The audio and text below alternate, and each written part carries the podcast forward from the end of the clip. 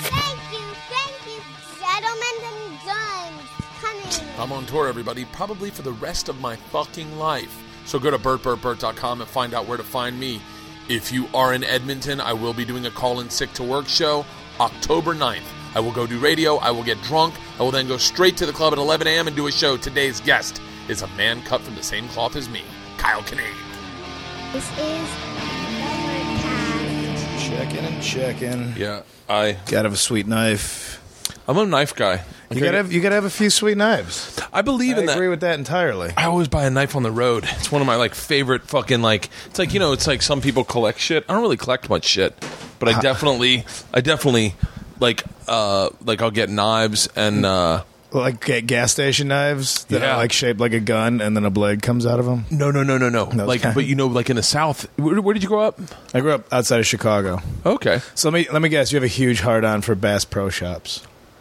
you have no. I gotta idea. stop at all of them. I have no nothing to do with the outdoors, but the fact the one in uh, Missouri is like that's like the either the biggest attraction before or after like the St. Louis Arch.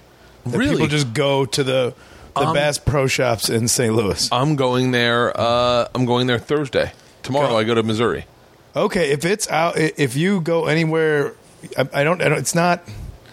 I drove by it. I forget. It wasn't in in St. Louis, but it's and they're all indicative of the area. Yeah. So like the one in Louisiana has the the moss hanging down and alligators and stuff in it. Yeah. They all have the animals hanging on the wall. Denver's got mountain a- animals and hanging out. I love Brad. I lo- I can go to those and literally spend like even like outdoor worlds. Yeah. Like I just walk around. I don't and and the clothes aren't clothes that I normally wear. Like I'm not like Yeah. a I'm not like a and they're not even like cool looking flannels.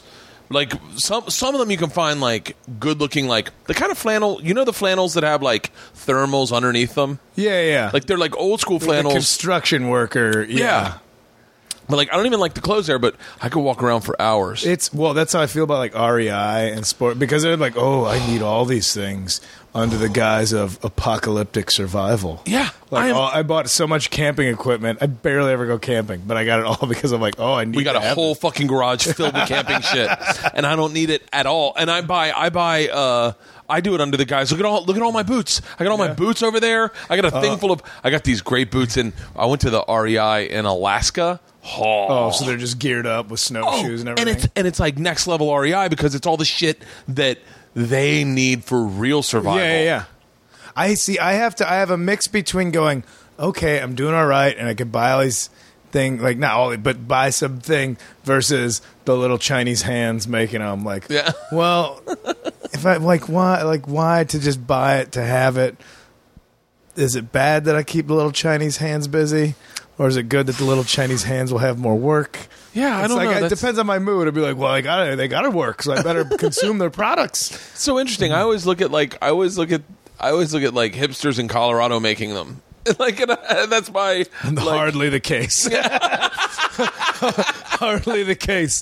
That would be an interesting segment on the show. Is follow, uh, uh, take it back to its origin, Oh man, that would just depress me for so many things. or break your heart, Even like, like Diet Coke. yeah, or I, or I try like you know you try and do the made in the USA things, but it's like now it's sadly few and far between. They had that show, uh, how it's made, and they always, but it was always like like a wooden baseball bat. Like it was never something anyone really uses yeah, anymore. they're never going to do an iPhone. They can't really expose how that's made. Well, well. Uh, whoop! He jumped off the building. All right, let's go to Ling over here. Ling's not going to jump, but she's making one. We can see how this is put together. did you grow up? Did you grow up like uh like with a liberal mentality, or did you grow up? I mean, you seem, I, I, I, I, I read you as like as a regular liberal dude. Yeah, I mean, li- liberal just as much as that. Uh, they weren't my my folks weren't real political, but w- it was definitely more of a live and let live mentality. Like you, whatever you're doing doesn't bother me. And we, I mean, we were uh, lower middle class, so lower middle class like uh describe that in like in like put a face on it that's what my dad worked for the airlines in the '80s. Really? Every- everyone that went out of business.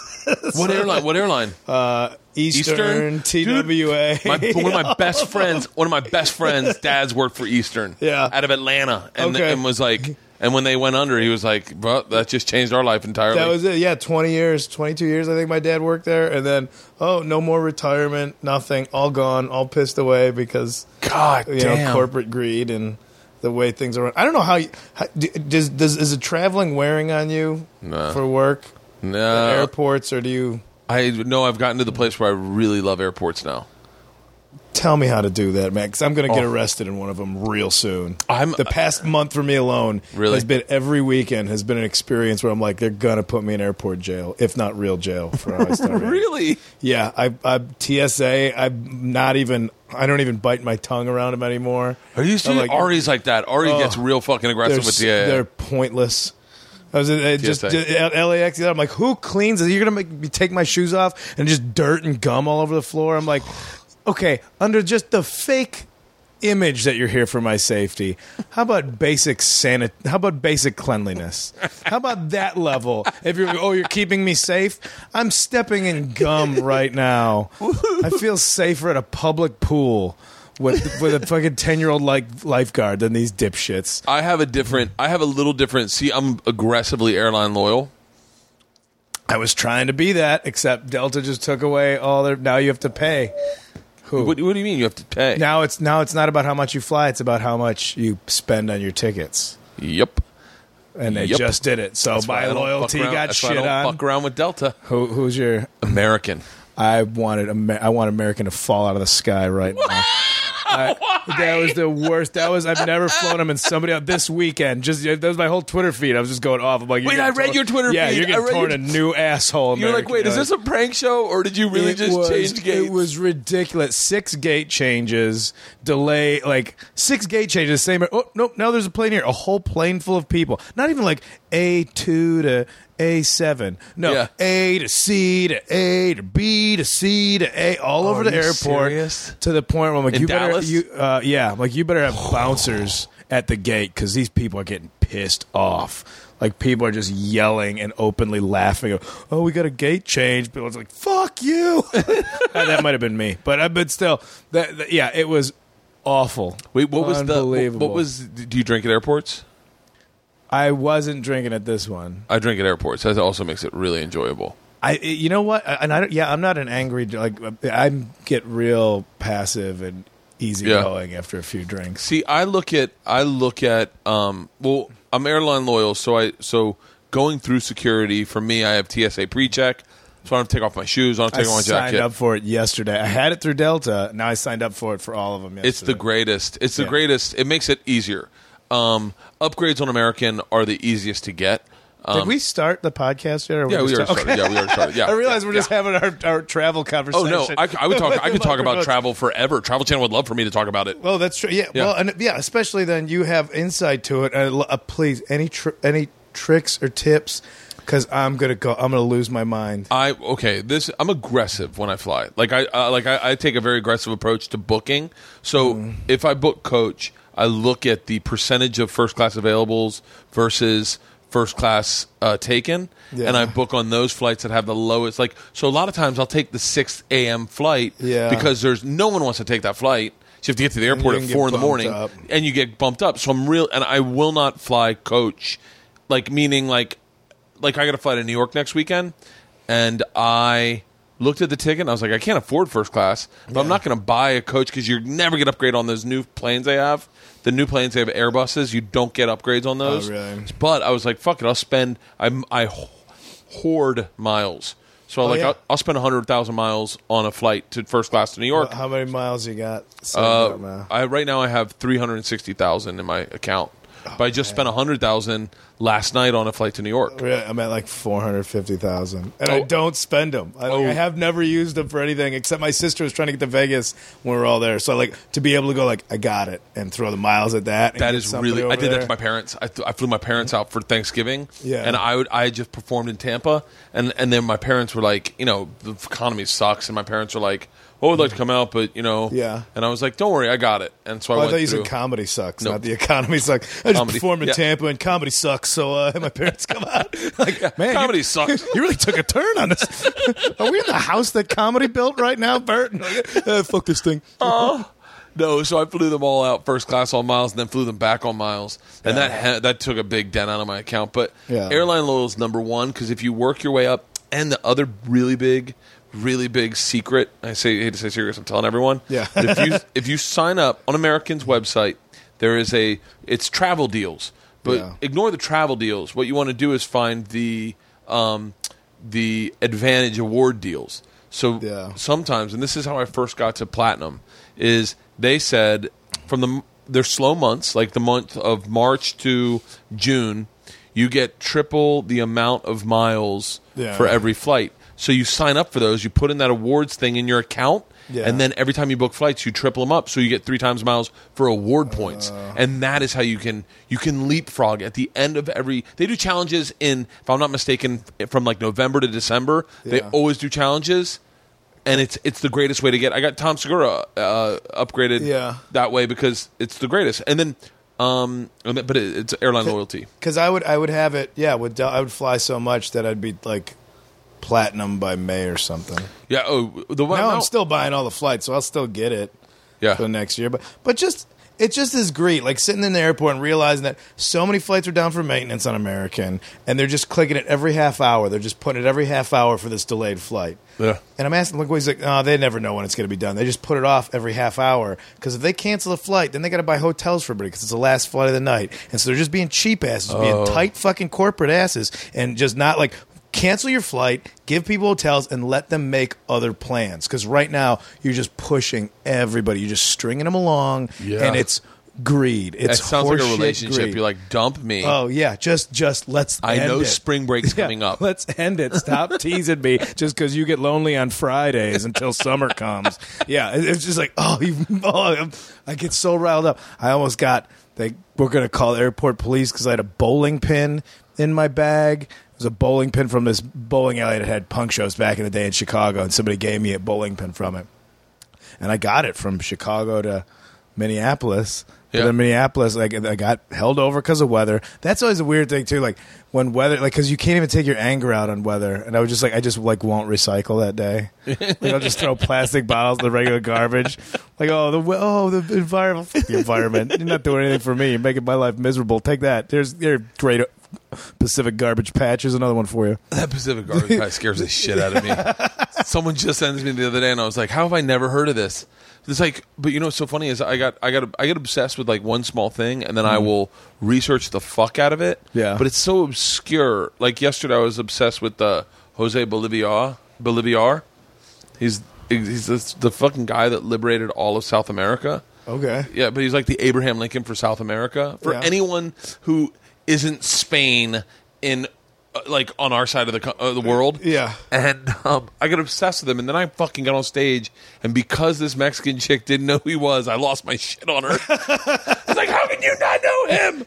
And then and, and so Became a Wikipedia Yeah, I- expert on exactly. subject. Yeah. Right now, I'm obsessed with. Did you have you ever seen the movie Goon? Yeah.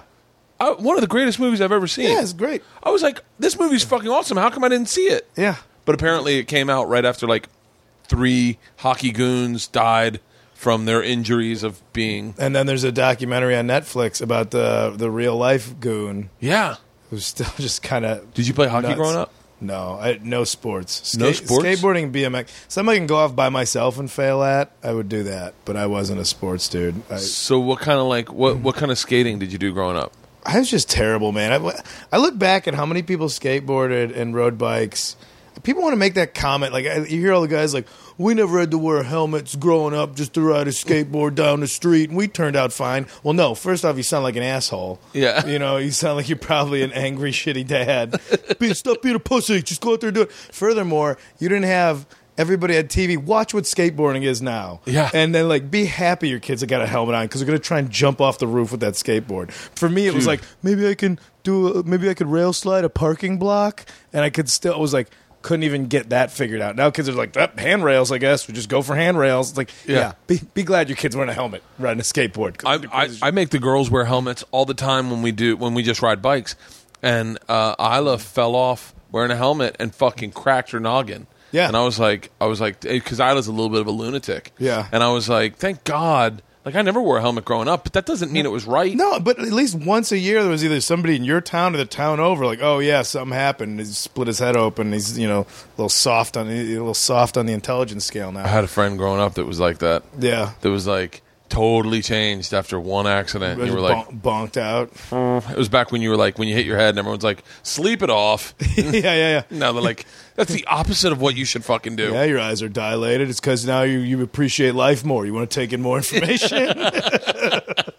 I don't think you're a doctor, mom. I know that there's that cough medicine commercial that says you're a doctor, mom, but you've been way off on some of these health tips. Wait, did you, well, how old were you when you smoked weed? What was that? How- How old were you when you smoked weed?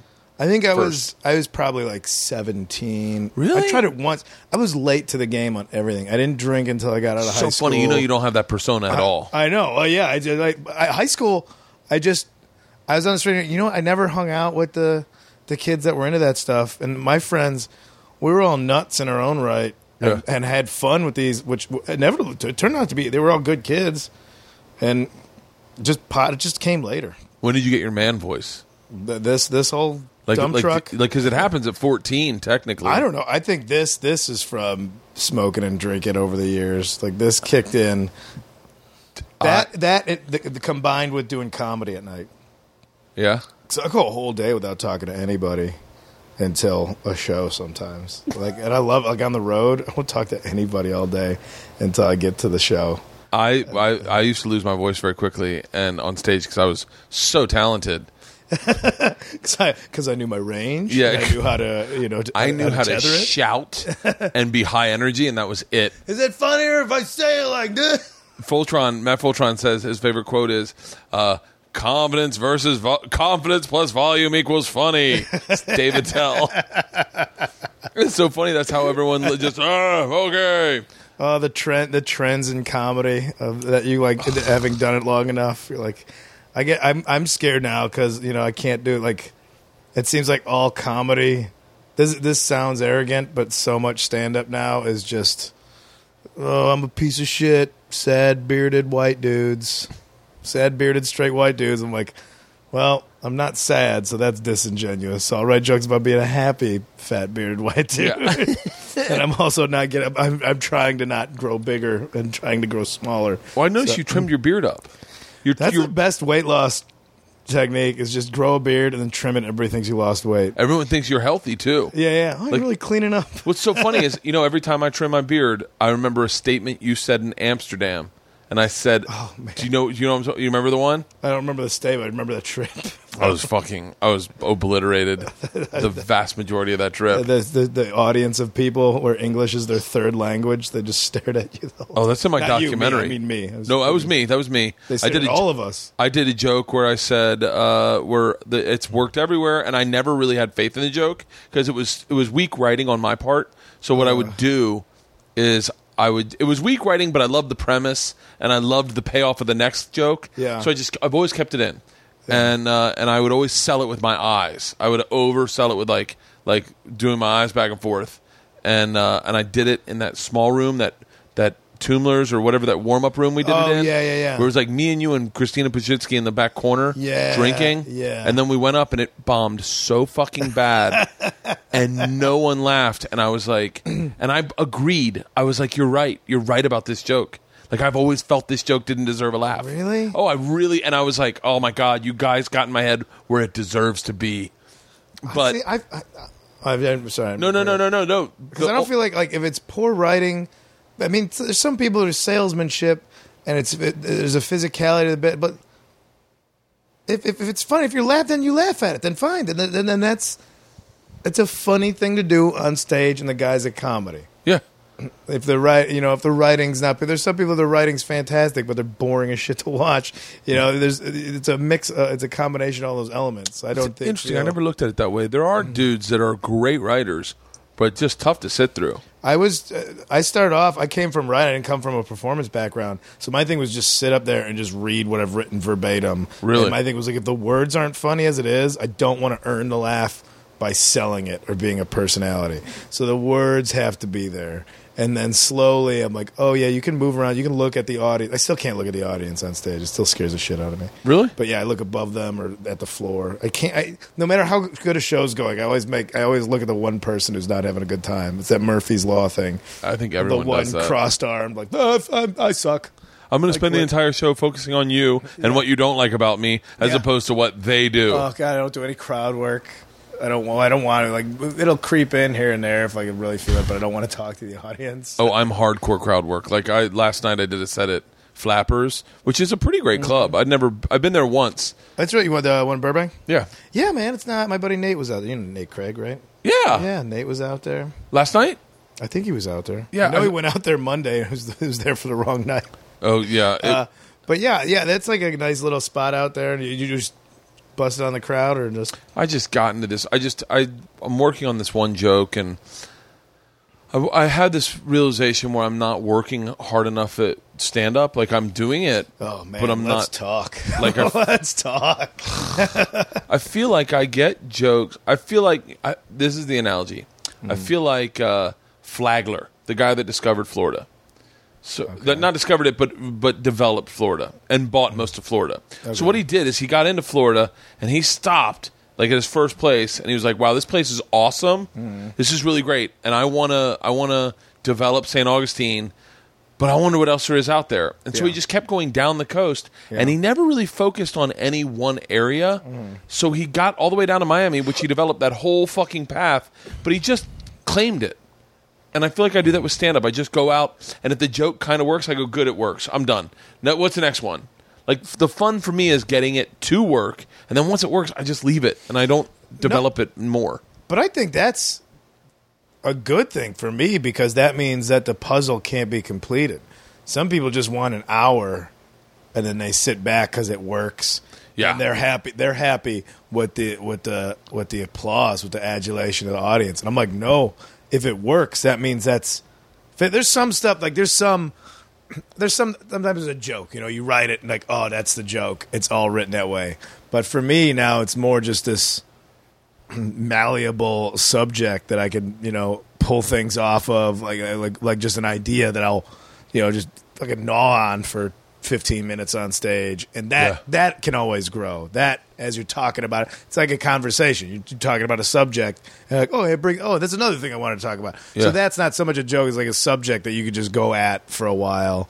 And it doesn't really finish or anything. It's just an interesting thing that you want to talk about. I love talking about ghosts. I'll go up there and like all of a sudden I'm talking about ghosts for 15 minutes, and then something else hits me. I'm like, oh, and then there's another thing about this subject that I like talking about. Yeah. Uh, but I like that. Oh, this thing works. Okay, what's next? Because that means you can't finish comedy, Yeah. and so it's. But then that, I feel like then I also leave a lot of unfinished comedy out there, like a lot of like a lot of really like um. I feel like I I feel like I don't do the the hard work that maybe like uh, and I always use Bill as an example, um, but I won't only because I don't think that's fair for Bill. But like Attell is a good example of like Yeah. he does he gets a joke up and running and then he does like four or five different tags every night of the week to find out which one he likes the best or which one has Yeah. the most juice to it. And I'm like, I don't do that. I just get it up and running. And I'm like, all right, that works. Next one. Like, so I, I feel like, so what I did is I decided to sit with my notebook, write what's wor- write what's working, and then work on it. So, which yeah. which like I had this joke about my daughter seeing my dick, and it was and it was like, and it, and but I was like, I got it to a place where it worked. And I was like, we're fine. And then I looked at it and I was like, well, no, we're not. Maybe this could be a really good bit. Maybe I could really. So I've been focusing on it, but then it bombed last night, and I was like, bailed on it. I was like, fuck it. Let me talk to the Mexican chick. And Do you, uh, so if it's bombing, because sometimes like I, I have a problem. I don't want to work on new stuff when I'm on the road because oh, I that's feel, the only place to work on new stuff. Really? Oh, that's my favorite. But yeah, but you're not. You work the road differently than I do. But Like- it's the, all this is stylistic. There's no one right or wrong way to do it. Yeah. For me, I feel like oh, if people paid to come to the show, I want to give them the stuff that works because in my mind. This will go away. All I have is stand up. I don't Yeah. act. I don't write. I don't do this. I do voiceover, which for Comedy Central, I thought like, oh man, so I must have this unique voice that everybody wants. Nobody's knocking down this door like, eh, drink a diet Pepsi, uh, fucking dicks. You know, like nobody. It works for eighteen to twenty four year olds that are trying to figure out when Workaholics is on. But so so I realized, and that that can go away at any time. So all I've got is stand up. So I feel like I've got to make every time I go on the road, it's got to be the best show. Like people go like, See, well, people- we're coming back next time. but people pay for your tickets.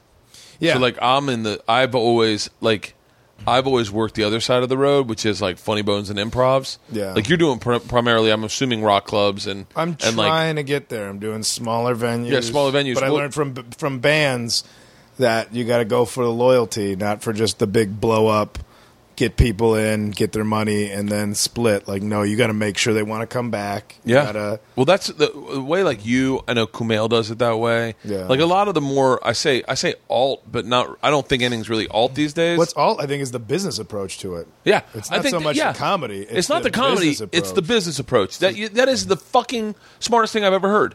Because Yeah. I took the traditional business approach where it's like, it's like two grand for the week. Yeah. When you start out, you get two grand for the week, and then you they just fill the club with people. Yeah. And it's like no one really paid to see you, but it's a packed club, so you'll get sold out shows. But that's where I learned how to write was because I didn't really give a fuck primarily for like the vast majority of the crowds. Yeah. Definitely on Thursday and Sunday, those were def hardcore writing nights. Yeah. Like late show Friday and Saturday, I would really focus. Early shows would be a tad bit more focused. I see. I I, I would I, when I started doing stuff like that. Because when did you go? When were you on the road full time? Uh, when I was, I started when Georgia was born ten years ago. I was on the road every week of the year, and I, it's been like that ever since. Okay. Yeah, I started road full time about five years ago. Yeah, because I stay, I just stayed in either Chicago or L.A. and just like, no, I'm going to work on my precious little weird way of doing things. Because I, I didn't like because going on the, like the few road gigs, I'm like, oh man. I mean, as much as I drink and everything, like these are just drunk. Like, and I'm trying to do my little personal stories, and yeah. they don't want to hear that. you know? Yeah, it's it's interesting because But- but is a men and women, fine like there's a fine mix. Like I've been on the road long enough where I see guys who got caught in the system. Yeah. and and that is my that's always been my biggest fear is that because I can I'm definitely but you prone to bad it out. habits. You didn't get caught by it. No, I'm still Wait. a little bit in the system. Like I, I wouldn't say I definitely I I would I would be really scared to work a rock club Why? because because You have your audience though too. People know who you are. Yeah, but the- but, plus you know, you're, there's- you mean you're a high energy. There's a lot Like, of intangibles, you like get- like the the lighting, the mic, the the. Yeah. There's a lot of like talking at the bar. Like we did one rock club. I forget where it was. I want to say it was the 40 volt or something or 40 watt. 40 In watt. Athens. Yeah, maybe. That's why I'm recording my special there. Yeah. what, what, you could tell me a horrible s- no, no, no. I'm, I'm, I'm, story. It's the only name of the place I remember, but I don't. I don't know if that was it or not. Athens, Georgia. Yeah, and I, I 40 want to watt. say it was in Athens. I don't remember. I did a I did rock clubs for a Yeah. little while because, um, because you could you could it's it's you know it's it's the you know you could find a venue. You- that's part of the, what's beautiful about this business, and I would say Stanhope reinvented this business. Yeah. and he was like, you can find a venue that seats people, and you can do a show, and you can get the door, and you can make money. Yeah. I can't remember where the fuck this place was, but whatever it was, it had a bar on the right and a bar on the left, and you were trying to focus to the people in the center, Oh, and it was like just and it was like it was like chaos. I don't I don't mind it, but as far as when once you've done like all the funny bones, you're it's it's every room looks identical. you get used to that aesthetic and everything. My my thing, yeah, I just, I just learned it from bands. I mean, I sound like a broken record now the way I keep talking about. Like, yeah, just, I learned it from bands. Like, what kind of music did you like? It was always punk rock stuff when I was in high school. But bands that were like, where, wherever there's a venue, they'll play the show. Venue that won't have it, we'll do it at somebody's house. And it was never for money. And as as as a, as a fan, as somebody going to see these bands, going, oh man, like going to see these like these band. Nobody's heard of these guys. They're not on radio or MTV or anything. And there's 300 people jammed into a bowling alley or jammed into Yeah. this church basement. There's a VFW hall to see this band and the show they put on make sure that next time 600 people are going to come see them and they're going to get to It's a next really venue. smart way to approach the business. Well, there's no guaranteeing that it's going to work. I just like I just know how I felt seeing a band at that level and gr- and growing with them. Like so like I just applied that to comedy in the same way. I still do clubs. Yeah. I, there, and, and there's some clubs that realize that oh, this is a viable option for comedians. We better make it more hospitable for them. Yeah. For when uh, you know if they want to come through town. Not that I need to be pampered or treated well or anything, but you know, no thirty dollar ticket prices and nine dollar drinks because get the you're pricing out people who want to come see the show. And then you're getting people who have money who have no concern about seeing the show, and, And are, do- gonna and be- and have- are not yeah. going to have fun and be shitty audience members. it's like getting it's like getting people who are uh, who can go to uh, go to buy a Mercedes to the Bass Pro Shop. Yeah, yeah. They're like, well, a lot of this shit's not gonna. They want to Yeah. buy it at Hamaker Shamaker or whatever. uh, it, it's. I'll tell you the thing that I'll tell you the thing that I regret about the road. Only in, it's really, really, really hard to build a following on the road. Like I've been, I've been out of ten years, and, I, and Yeah. very seldomly, and I, and I say this very self aware of what I'm saying. Do you get like you get a lot of fans, but they're fans that have discovered you through podcasts or Yeah. or TV shows. Very seldomly do you get people that are like, you know, ten years ago I saw you here, and I've been following your career ever since. Because a lot of times you're just that comic that weekend that they decided to go, and they have no clue what they're going to hear. Yeah. and so you do kind of you're and and, a, and you're also com- competing in a marketplace where you know a lot of ventriloquists and and hypnotists or and the people that might like the type of comedy, like a comedy club, that could be. There's some Yeah. clubs that know that that's they. It's not the chi- like. Does it have to be wackety sacks before the show starts and yeah Three Stooges clips and like they know they're at a comedy club. They bought tickets. You sat them. They know where they're at. yeah I mean, I don't like it when it's some super posh nightclub feeling thing too. I, I know my aesthetic. I know who would probably like my stuff, and so it's. I just play the same places these bands would play in the town anyway. And I, you know, I told my agent, I'm like, this. I don't want to. It's not a cash grab. We can't like, oh, here's a 500 seat place. I'm Yeah. not going to sell 500 tickets. Put me in a 200 seat place and sell it out, and that way, like, oh shit, man. Next time you come through, either do two shows at the smaller venue or move it up slightly. But like, oh, it's sold out. Like, I need to know that too. I can't like play into like one third full room. I'm like, what am I doing? Who do I think I am that I could say? Like, I don't feel good doing that because Yeah. oh, 150 people jammed into this place. But also, I got low overhead, no family, oh. no debt, rent, and that's it. And so I don't know if I made. It's not like I longed for those things and made a grand sacrifice to do it. It's like, oh no, that was never really going to be. That was never something I was worried about anyway. Like, oh, I got, I'm going to find somebody and settle down. That was never, even before I started comedy. I never thought about that as part of my life. So I, I was just like, I got to find something that makes me happy because I'm not going to have a daytime. I'm not going to have a day job that makes me happy. I'm going to have a day job that I have to have yeah because you got to pay your bills. You can't be a piece of shit. So I'm gonna work in a you know work in a warehouse. Um, you know make it the supervisor or something and have a serviceable job. And then I found comedy. I'm like, oh, I found my thing to do at night. This is like this is the poker game with your buddies. Yeah. Or this is like you know oh I got really good at darts because it's a thing I do at a bar with my friends anyway drinking. But I got pretty good at it. Maybe I'll go enter a dart tournament. You know. Yeah. And that's what stand up was like. Oh, I found this thing. And and the writing, like, oh, the puzzle part of it, like, oh, it's never finished oh, they laughed at this. Oh, I got to see if I can come up with another thing.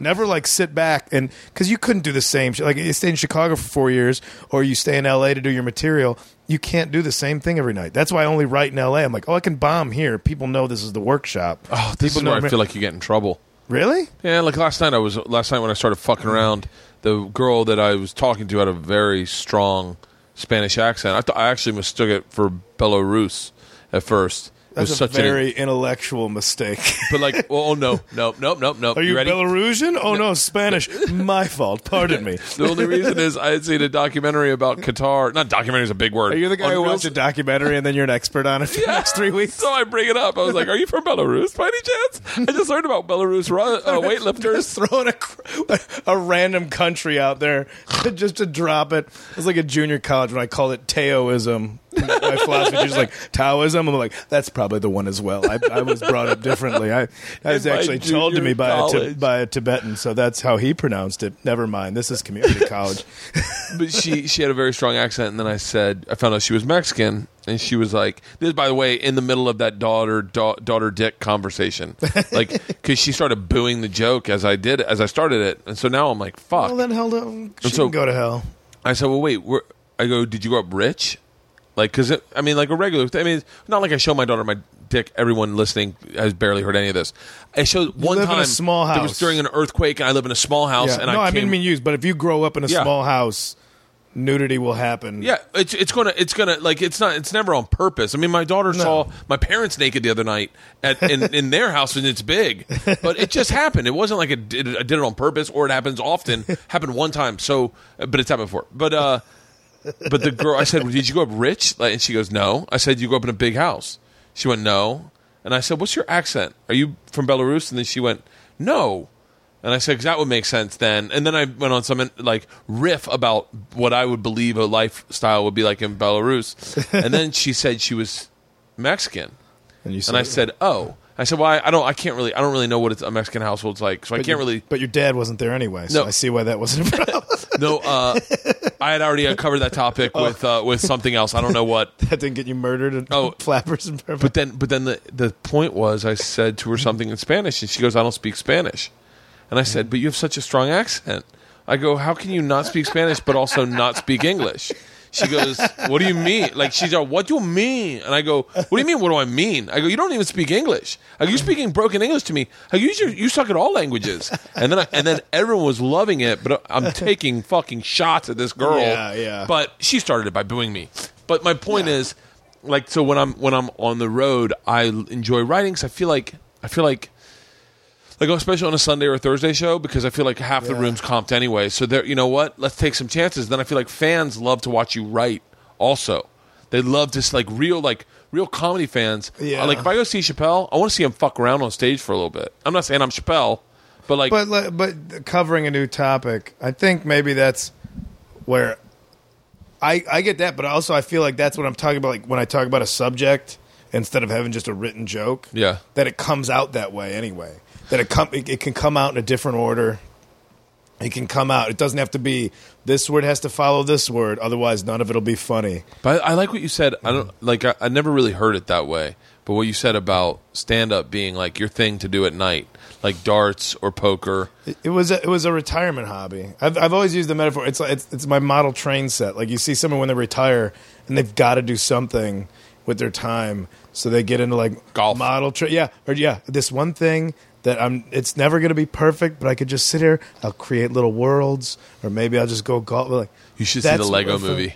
I love the Lego movie. It's one of my favorite movies I've ever it was seen. it was I I was putting it off, but everybody said it was great, and I saw it on an airplane. Yeah. I was, I was like one of those. I hate movies. Hit me even harder on airplanes. Oh, don't get me I don't started. know why. Walking Tall, I'm sobbing, crying at that movie. What is with it The about Rock? you can't like yeah why can't like what is it is it about being confined and you have there's no distractions of being at home where it's on a TV but you're walking around or it's like you're just you're sitting there you can't move you're focused on it and then it's one of those little seeds of emotion like no well come on you're a man. You're not gonna you're not gonna cry. You can't you can't cry. You're sitting between two people right now. You- if you God what if you oh Jesus. Oh God. Oh no. Oh what's gonna happen? Oh where the wild things are. Oh I have to go to the bathroom. And it just Where's my hoodie? I gotta put something over I'm, my I'm- eyes. I'm sleeping. I'm I'm I'm wet sleeping. I, I wet nap. I have wet naps. What did I? I just saw something on the plane and I was crying so fucking hard, and I couldn't stop crying. It might have been a song. I get music will catch me off guard. so what just out of nowhere like oh this is what you need right now Uh, there is uh, Doctor Dog. okay you ever heard I of 'em? know of them Yeah, Doctor Dog's got a song about, uh, and it just, and it's. Uh, let me see. I, I bet I have it on my phone. I, it, it does horrible. Um, You know what I was embarrassed that got me was right when I got I was having well, I was already in a rough spot in life, but I put my bags in a hotel bed. I was in Vegas and turned on the TV, and it was uh, what the bucket list like that's with Morgan Freeman. Yeah, and it shouldn't have gotten me as much as it did. Um, But, but, I, but I got real caught up in that one. It didn't even like unpack. Just sat on the bed and started watching, and all of a sudden, just Dude, crumbling. The Goon. I, I sat and watched The Goon last night. This is this is the song, and it just has this like. It's got this old. I mean, now all the pictures to my kids are coming up on my iPad. And then if you just if you just hear this and you imagine you're looking at your your daughter as a baby, and then at the beach, Hang on, hang on. Uh, Cause it's the little things. Do, the do you have to change it and put on Geto Boys or something real quick on the planes? fucking welcome it. I get I make it rain. I just like fucking here we go. And then listen to this. Tell me this doesn't remind you of like childhood right here. Oh, just a little fun jam. And so yeah, and so now I'm like, and all I can think is like, don't be, don't grow up. yeah, And so I'm literally bawling my eyes out, thinking about my daughters because I, I was with um, I was with Steve, I'd been with Steve Byrne, and Yeah. Steve had said something that just caught me off guard and got me emotional. And, and I and I've been dealing with I've been going through a rough patch Yeah. with emotions lately about crying. And he was like he was like um, I ran into him in Tempe and um, outside. I was shooting and he was doing a show. Yeah. And he like real, just real fucking vulnerable. Was like, I don't know, man. How do you do this road? I'm missing this little girl grow up. And I just very flatly was like, Oh yeah, you, you just missed that. And he was like, What? And I was like, Yeah, you, that's just yeah, you don't get to see it. And I was like, you know, they got an option. They can either, you know, they can either have a house. And then I went, whoa, fuck, mine's ten and eight, and I and I really, I really missed it. Like, I mean, I'm Yeah. sure I saw it, and I'm sure that and any other father probably saw the same and would never have that insight. But as a vulnerable, as any Yeah. comic who's vul- any comic's vulnerable, unless you're like, I'm sure Mincy is not vulnerable, but but like, but like, you just go, I got, just caught me off guard, and I was like, wow, I did miss it. Like, I, well, but then I mean, I, I mean, I get to uh, obviously I, I, I'm commenting without having kids, and you know, in a devil's advocate sort of way. Like, is it better that you know, dad missed some moments, but he's happy dad and doing what he enjoys that provides for the family. That when you come back, it's not miserable dad who's around every day after getting off work and hates his job and it's Yes. like, oh, here's my kids. Because then instead of missing some of the important things, but, but like, or being, but you're just the kids are annoying all the time. You're annoyed by the kids all the time. And I'm not- I'm, I don't not, have- I'm not a father, so I, I don't get the. No, I'm the same as you. one. Like I'm regular. Like me. Like as much. I'm more mm. close to you than I am close to other dads. Yeah. Because like I got more in common with you than I do other dads. Like I like J- they're going to the mm-hmm. dentist right now. What I didn't tell you is George is getting two teeth pulled. I don't want to be there. I don't want to be there for it. To be dead honest with you, I'm cool missing that. So I was like, oh, thank God this podcast is happening now because I don't want to be there. It's going to be a lot of drama, and- but it'll be fine. Can't Every- cancel on Kyle. He's got a real Yeah. busy schedule. I told you I could not. I loved listening to my wife say your last name. It is one of my. Kanani. It's been like a little secret giggle I've had this whole time. We have Kyle Kanani coming up, like you're Hawaiian. I love it, man. I, I got a good sunburn right now. I'll go with the Hawaiian vibe. But but uh but but yeah. So I don't know. It caught me off guard, and I ended up crying on a plane. But I'm I'm, I'm fascinated by what you said about. I'm So Steve's got Steve's got a kid too. Steve got Steve's got a little girl, and he was just like, I mean, he was he was being very real. I was like, Yeah. God, man, I was I was like, I'd love to be on the road. You got your whole cast for your show on the road. You guys have got to be having a blast. But he's looking at it like, yeah, but I want to see my kid grow up. Yeah, I I realize some things that I say that sound real depressing and a loneliness. Like I like being alone. Like what depressed me was being at a comedy club for four days on a weekend, and then being home for two days. And again, just sitting in a in a hotel for four days and seeing the same things. And See, I, I, don't can- go to museums. I don't do the stuff you should do. I do. Okay, this is what I do. I say I do. Someone's going to hear this and go, "You've done it a couple times. You don't do it." I enter a 5K on Saturdays, and like just yeah, like I find a local 5K. Um, Oh, shit. Yeah, yeah, yeah. That and then Sunday is my favorite day, and the I love Sunday because what I do is I get naked and I start organizing my room, like just like Howard Hughes. Really? I fucking make the bed and I start organizing everything. Let's look at my knife collection. I line up my knives, and it's like almost like OCD. but this is here. No, this is on the road. You organize Uh, uh, and I love. I there is no. I'm being honest when I say I don't have much better joy than a Sunday on the road during football season. And I got my fantasy football on my computer going. I got my pickums on my iPad. I'm organizing my room. I'm in. I'm naked. I haven't worked out yet. I just had a cu- few cups of coffee, and I'm like, this is what I'm fucking talking about. The naked thing, I'm totally down with that. Like once you realize you don't have to work, like yeah, this. I'm Yeah. sorry, but my asshole's touching everything in here. I And- did a video. but- I, oh, I got to tell you this only because uh, I, one of the funniest things I ever did. No one ever fucking. No one saw it, and no one liked it. I was in Cleveland at their condo, and I was pissed that I was in a condo. yeah. So I got my video camera. I go, hey, is it hilarities or is it a funny? What is fu- it? it's an improv. Okay, It was a. yeah, It's a. That's not the. Mm. we know. And but I was in the condo, which and there was blood on the condo from the guy that had been there from the week before. So I was a little upset. So I was oh. like, I was like, you know what? I'm oh. here. The guy that had been here had left blood on the walls, and you know it didn't be, it wasn't cleaned up. So, and I'm naked. Why is so I there go, blood so on I'm going to go around and put my balls on everything in the condo. So I walked around with a video camera, but with my hand as the balls, and I just this is me in the, and I just knocked the forks and knives around, and I'm like, but I've got it like selfie shooting me. I'm like, here's put my balls. My balls are going in the fridge, and you'd hear me knocking things around. and no one fuck. I had to take it down because Travel Channel didn't like it. But Oh, comedy condos. I don't even want to fat. And then you hear the stories about the old like John Fox or like these old road dudes that like their prank was to just like jizz in the conditioner. like, uh, I, I can't. I like uh, like when it's hospitality. Like I've done some tours where people are like you can sleep on my floor, on my couch, and I appreciate that hospitality. I'll take it at somebody's home. Yeah. But comedy condos, you know, have to be so disrespected by people out of the road, taking the frustrations out of being on the road. I uh. I can't.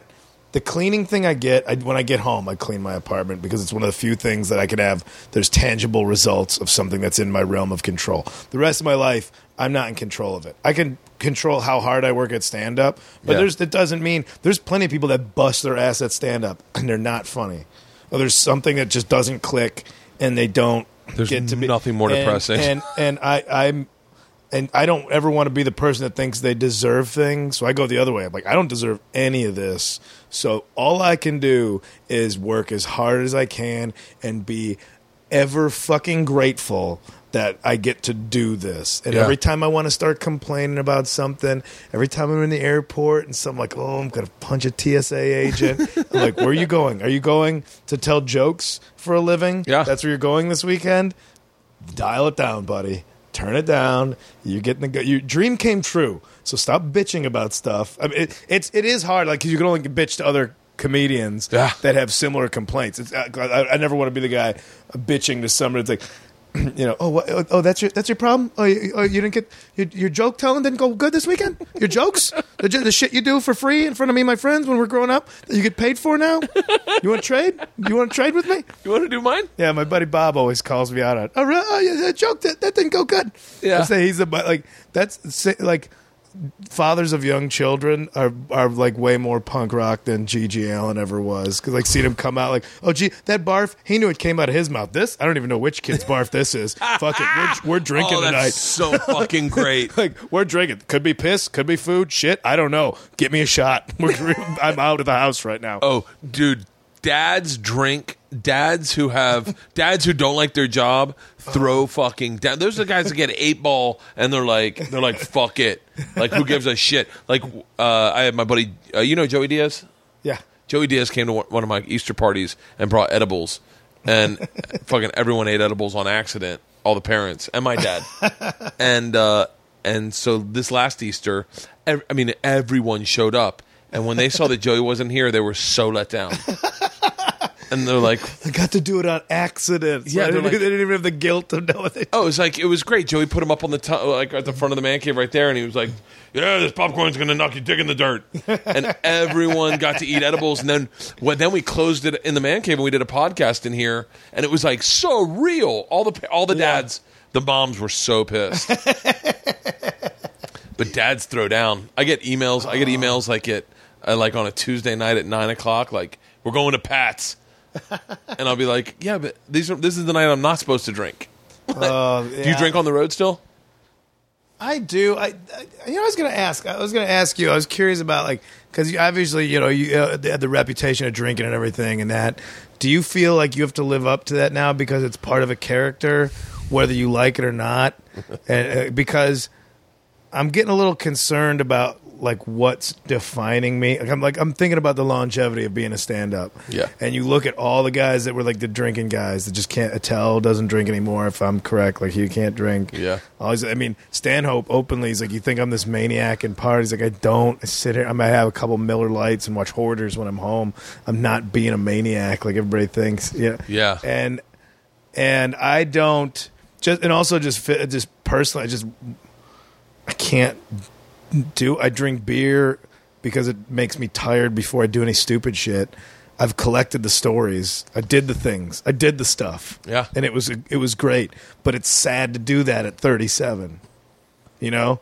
Let's get fucking let's get crazy. No, you do that in your 20s like you What was the story you told about? What was the story you told about? Was you tell a story to me about doing cocaine? I mean, I got stories about it. I feel like here's the thing. I feel like I feel like I was so vocal in not making a difference between who I am on the stage and who I am off stage. Yeah. And I didn't want there to be a separation of state and church. I wanted Mm-hmm. it to be the same thing. And I was, and I, I've always been a very big drinker. And I was so honest about it. But then when I saw it like selling tickets to clubs, I got so excited about it. Now I feel like, like I didn't drink one night in Philly. I mean, not only did everyone send shots to the stage, but like I didn't go out and drink with everyone after the show, and I got hate mail the next day.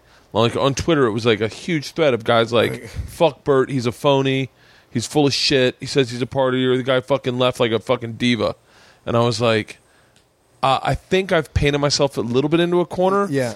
Luckily, it's a corner I don't mind being in because I am going to drink anyway, probably. But like, so now what I do is I just try to like, I'm trying to micromanage my health in a sense, like where I go, all right, I'm going to allow myself a few blowout nights that I would have given myself normally because that's what I like. Yeah, yeah, yeah. But like, like right now I'm on a cleanse, so so like I, I feel like I'm constantly. It's like a it's like a flood versus fucking putting up a wall. Yeah. Does that make sense? Do, do you talk about that on stage? Because I try and talk about actual. Because I don't like seeing comics. They're like, "Oh man, you ever get so wasted?" It's like I know you don't. You're not a drinker. I was talking with. Uh, was doing gigs with Morgan Murphy this weekend. and She like had a problem like with people that would like mention being way like you clearly. You're just coming up with a silly situation a person would get in- into, and then tacking on the "I was so drunk I did this," and there's nothing real about that. Everybody's got the fake it was like, oh, you might be a redneck if, oh, you might have been wasted if, and you can write a string of jokes Yeah. that can fill in any road comics uh, repertoire. Uh, for me, like, like I was trying, I don't want to court. Like people are like, oh, he's a fake, he's a phony. Like I don't want to court anybody stupid enough to think like, oh yeah, I just every night I do this, or maybe because I do it so often, I need to take a night off in order to perform and come to your fucking city Yeah. and have the semblance on stage to tell jokes and be entertaining. Like I wor- like I don't ever want to hate my audience.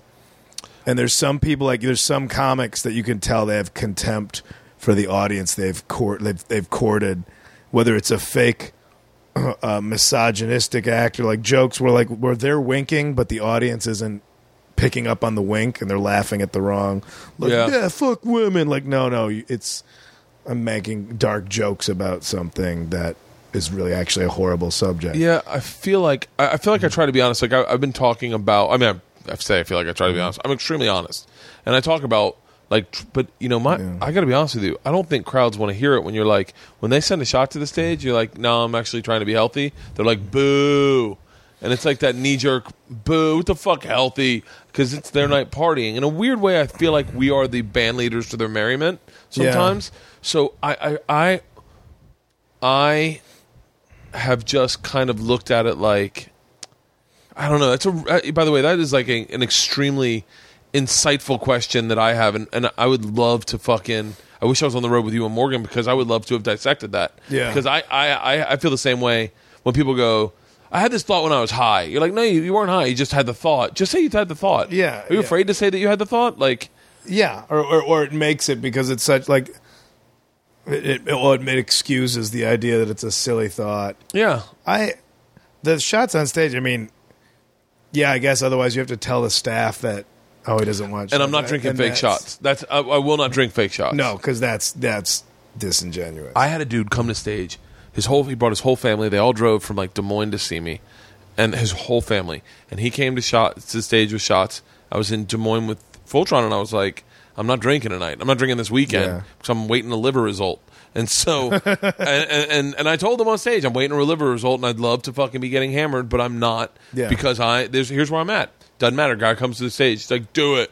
And I'm like, I really appreciate it, but I'm not doing it. And he goes, do it. And everyone's, ch- they had just heard that I'm a father and I want to be healthy so I can see my kids grow up. And they're shouting, do it, do it. And I go, I'm not doing it. And so I go, here, you give this to your dad. You're with your dad. Why don't you guys do a shot? And then, so he does a shot. And literally, I'm not even lying to you.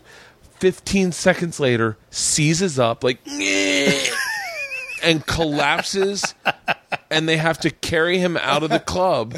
And I'm like, oh my god! And by the way, I'll take should it have to, done that shot. yeah, I, I'll take it to the next level. I will say sometimes I feel personally responsible for that behavior that I've instigated with that guy. Like I feel like I've set it up where I go, I can party my balls off and have a great time, and these are my stories. I robbed a train. I did Yeah. this, and then people are people on the other side of the bench going, I can do that, and you're like, well, listen, guys, uh, you know, maybe I'm making it sound a little bigger than I am. Like I've always been a little in control. I don't drink and drive. Yeah. I don't hit my wife. I don't fucking say the n word. Like Yeah. there's certain things I don't do that it, to keep that little ball it's- intact. yeah, I, I think you could absolve yourself. Like I think they're going to be a maniac whether you exist. Hopefully. Guy comes to my show. Alcohol has been around for. a guy comes to my show. I want to say in the same place.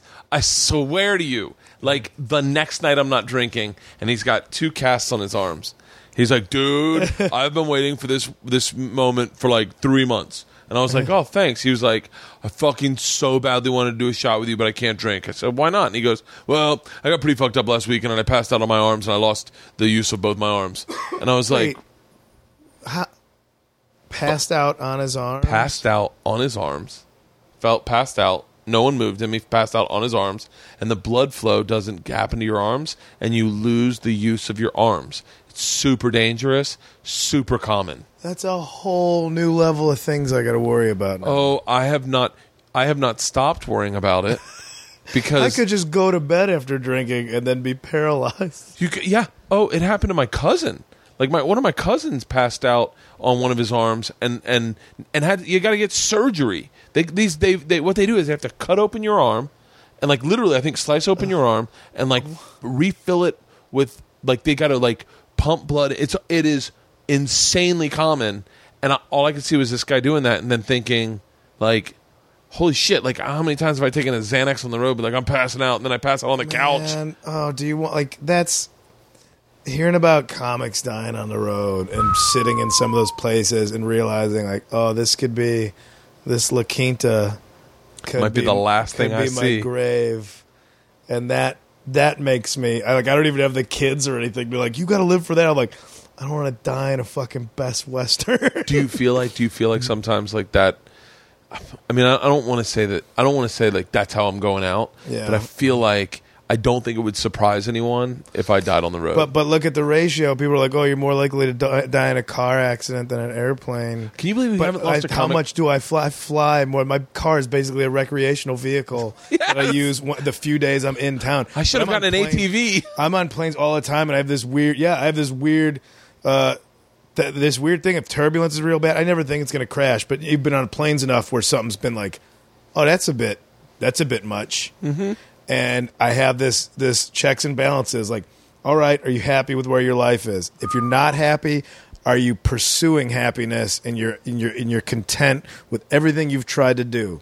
Like, what are your regrets right now? I have this speech. I've got a couple iTunes mixes to go right to. Couple couple of playlists on the iPod. Like, oh, Wait, this what- is the music I'll skip out on. Are you serious? oh yeah.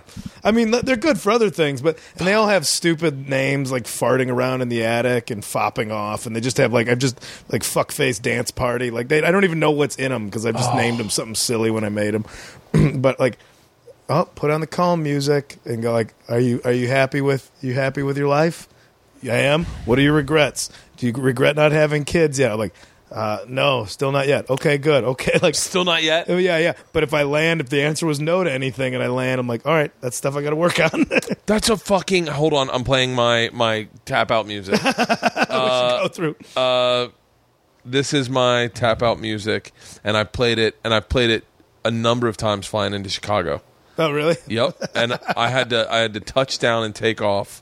Uh, Oh, they did one of those. touchdown and take off, um, like Playing a on the number runway? of times. Yeah, well, maybe I don't Where, have it O'Hare? anymore. Yeah, O'Hare. The let's see if I can find it. Let's see. I had Yep. the scare. Did you ever do Aspen? Did you ever do the festival in Aspen when they had it? No.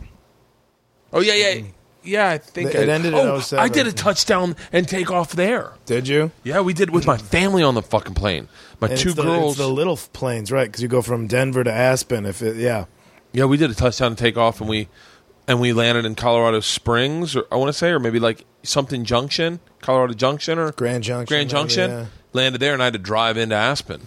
yeah. We- were you going in wintertime? Yeah, and I oh yeah yeah. We God, did. We hit storms. I'd never been on a plane where people like crying and What if throwing this is the same year I did it? It was, Because it was 07. It was Yeah, the last year of the festival. I want to say that was when I did it. Was it? It was the last year, and like they had, we had to take buses in from Denver. We had to go back to Denver, but that was the only time I was on a plane where people were crying and throwing up, and everybody just holding hands, strangers holding. And that's I'm like, find the mix, find the songs. I'm like, all right, this is the pleasant tunes. These are some nostalgic jams. These are a couple slow ones. Sometimes Like I'll what? play some Lynyrd Skynyrd, Oh. knowing that's how they went out. Oh man, yeah, just go. Yeah, well, uh, day the music died. What do you want? I I put my, my jam. I couldn't find it on there. Is uh, Lou Reed's Satellite. Oh, Satellite's gone up to the sky. Oh, singing it in that quivering way, knowing the plane's crashing. Times like this drives me out of my mind. Da, da, da, da, da. you I got there for a little while. do you play? Do you play it in a hotel room? Do you play it if you No, uh, my hotel room jam is usually something very gay.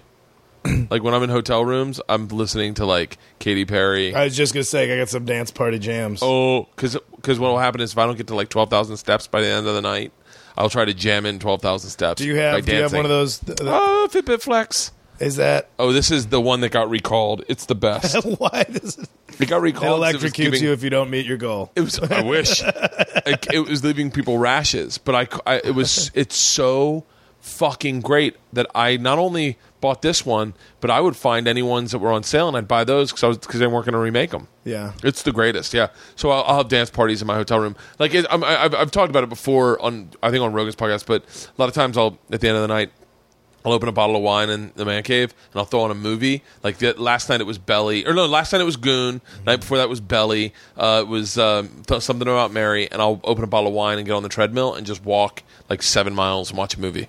Really, just walk in Yep, and have just some walk, wine. and you get yeah, because you you know it's like crazy, but your blood's flowing, you're a little buzzed, and so what I'll do is I'll end up like laughing so hard. I laughed so hard at Goon and something about Mary that I literally was like. Was like I end up skipping and like going, shut the fuck up. Uh, one of the first times I did it was when Giraldo, like right after Giraldo passed. Yeah. I want to say, yeah, and I and I watched his special that night, and I was like, I was bummed because I really liked him, and he was like such a sweet guy. Were you and- tight with him? Or uh, not tight. I mean, as tight as you can be with Greg. I, you know, I think Greg had some issues. Yeah. But I, like I, when I saw him, we'd hang out and talk and talk about addiction or Was whatever. It, it was pills, right? I think it was, it was Xanax. I want to say. I think it was. From what I heard, it was Xanax. I'm man. I did you ever have addiction? Like, I mean, I, I mean, that's like, do you think you're an alcoholic? I don't think so. That's. I don't think I'm an alcoholic. I don't. I like it a bunch, Yeah. but I never have that. Oh God, I gotta have it. If I'm at a bar and other people are drinking, yeah, I want to have. I can be inspired by just like anyone else can by a beer commercial Yeah. or like or or by by like uh by like by like if I see people on a Sunday at a beach bar having beers, I Oh, go, yeah. oh, I would love one of those. Yeah, but I don't like I don't long for it. Like I'm on the wagon right now, but I was I was I've been on the wagon for for uh, a month, save for except for f- three days. But the Yeah. three days were just I was on the road with my crew and we were shooting trip flip, and I was Yeah. like, well, I'm not going to drink with I'm going to not not drink with these guys. I miss them. We all caught up. We had three days. I come home. I'm back on the wagon, and then I'm I'm t- I leave for Kansas City, then Chicago this weekend. Yeah. and I'm like, I'll probably drink in Chicago. Who doesn't fucking eat shitty and drink in that's. Chicago? I would die if I probably if I was still living in Chicago. I'd I would die. be dead as fuck. It- Al's Italian Beefs. or 500 pounds. Portillo's is my favorite place. Al's Italian Beefs, Portillo's my favorite fucking place. Wiener Circle. There, the food in Chicago is deep dish pizza. Is the I, like uh, like I'm being dead serious right now. I'm on a cleanse. Yeah. I'm trying to lose weight because I feel like it's the I have a cardiologist appointment coming up and I need to like focus on me have being you healthy. had health scares because of your lifestyle? No, I've been I've been healthy. Luckily, very healthy. Where it's like That every high time cholesterol. That's about it. high cholesterol, but it's only like 220. Yeah, it's not. My blood pressure is on the high end, but that's only because I'm overweight and I drink a lot. Yeah. But um, But that's only because I'm in bad health. yeah, yeah, it's because I'm sh- yeah, it's only because I'm only because I'm unhealthy. overweight. and I Yeah. drink all the time. But but like I'm trying to get healthy so that I can then enjoy my life the way I like Yeah. enjoying it, and then keep it in check. I want to keep it in check, but like I know for a fact that um, pizza kind of fucks with my stomach, dude. I'm eating deep dish pizza when I get to Chicago. I cannot wait for deep dish pizza when I get to Chicago. If you Like, need your fix while you're here, a place called Masa in Echo Park does a real good, really, real good replica. Uh, dude, If I I can plug that, and then we can get this to the Moss people, and I get a free pizza out of them. I'd uh, I'm plugging to, on every podcast I do these days my combos comedy tour because I love combos. Like that's my favorite snack in the world, and I want to do a combos comedy tour where combos sponsors me headlining with other headliners. So like me and you would go in and do a date, and combos would put those little Combos. small packets on every table, and there would be like grab me combos on, as you walked out of People the are door. gonna forget that they like combos until they try combos.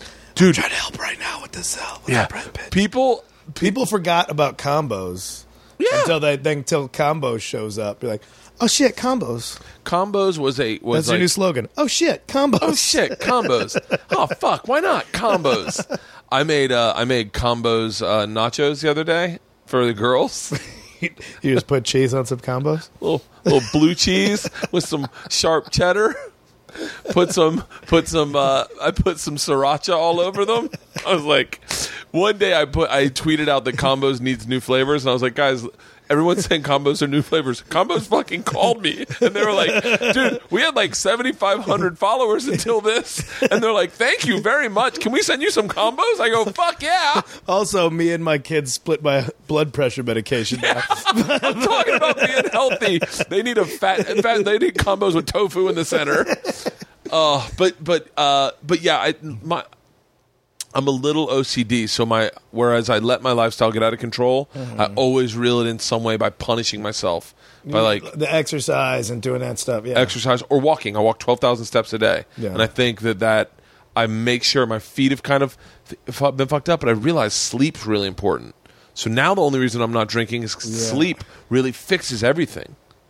I re- and I don't sleep when I drink. I don't sleep well. Okay, don't somebody put it in my head like your your liver processes uh, alcohol into sugar after about four or five hours. I'm like, oh, it makes sense. Bars close at two. I wake up at eight o'clock every day if I'm out drinking. God damn it! Is that why? Yeah, It it's five hours after I've stopped drinking for the night and gone to bed, and so I never get a full night's rest. I always, I always wind up napping or something. And without a doubt, if I don't drink that night, wonderful night's sleep. Wonderful. And it's because the alcohol product and the sugar wakes you up, but getting pumped into your system. Uh, yeah, I got I got a new bed, and I've been focusing on sleep. Yeah. And so like, and I've been sleeping like a god. I bought I bought a new mattress yesterday. I made an, I bought an adult mattress yesterday. I've had the same one for eleven years Really? since I moved to LA. My same shitty hundred dollar mattress I bought off Western Avenue. Where you're sleeping like you're in World War II in a Yeah. fucking trench. Yeah, I, I, I finally pulled like the mattress cover off. And I'm like, what have I been doing on this? I'm like, did I did I fuck a motorcycle? What is what are these stains? What are these? motorcycle? Was I changing the oil? Was I using this under my truck to change the oil? What what did I do in my sleep that didn't show up on the sheets but are in this mattress? My new foot, my, my new mattress mattress is really uh really stiff because Yeah. my wife and I have bad backs from our old mattress because I had slept body dump like body humps into there. You hammocked it. Yeah, I hammocked it. I hammocked it. Exactly.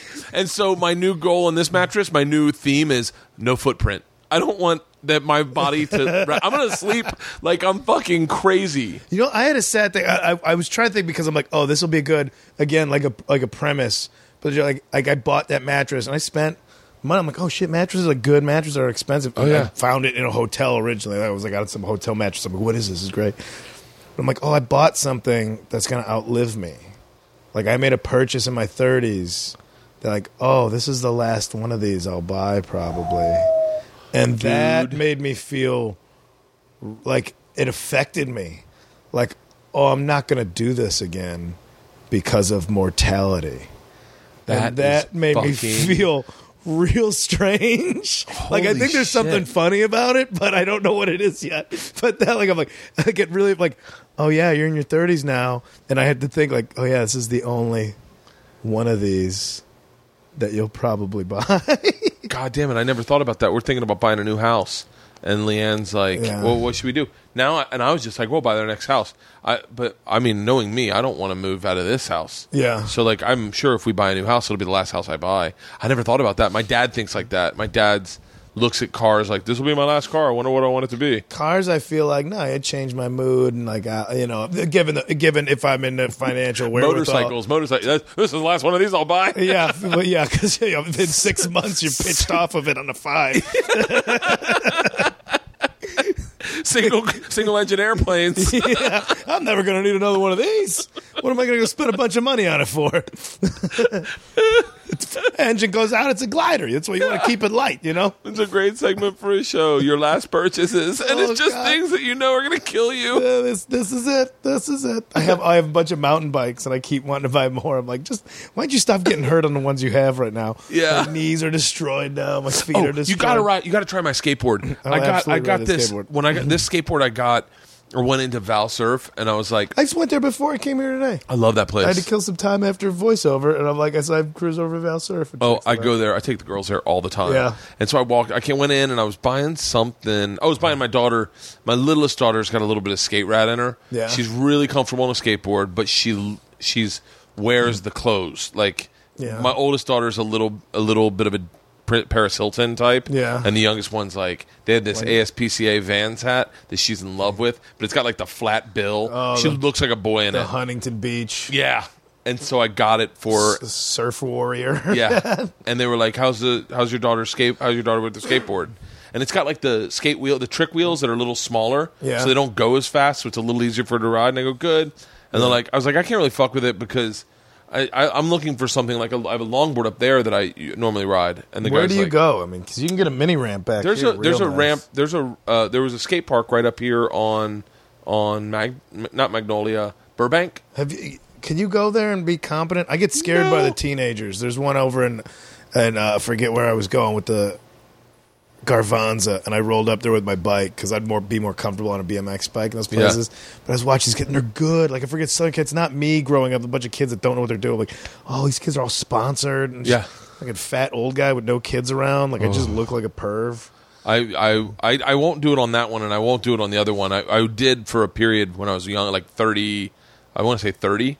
Like when I was thirty, I was comfortable with it. But um, this one, the wheels are like, Oh, those are cruiser wheels. Yeah, and they're and I'm telling you, that skateboard, like one push and you're down the street, and it's like the greatest skateboard. bearings. And I love, I love it. So I've, I've been lately. I just skate around here, like just skate around the neighborhood to fuck around, just to be like, I'm going to try to be healthy.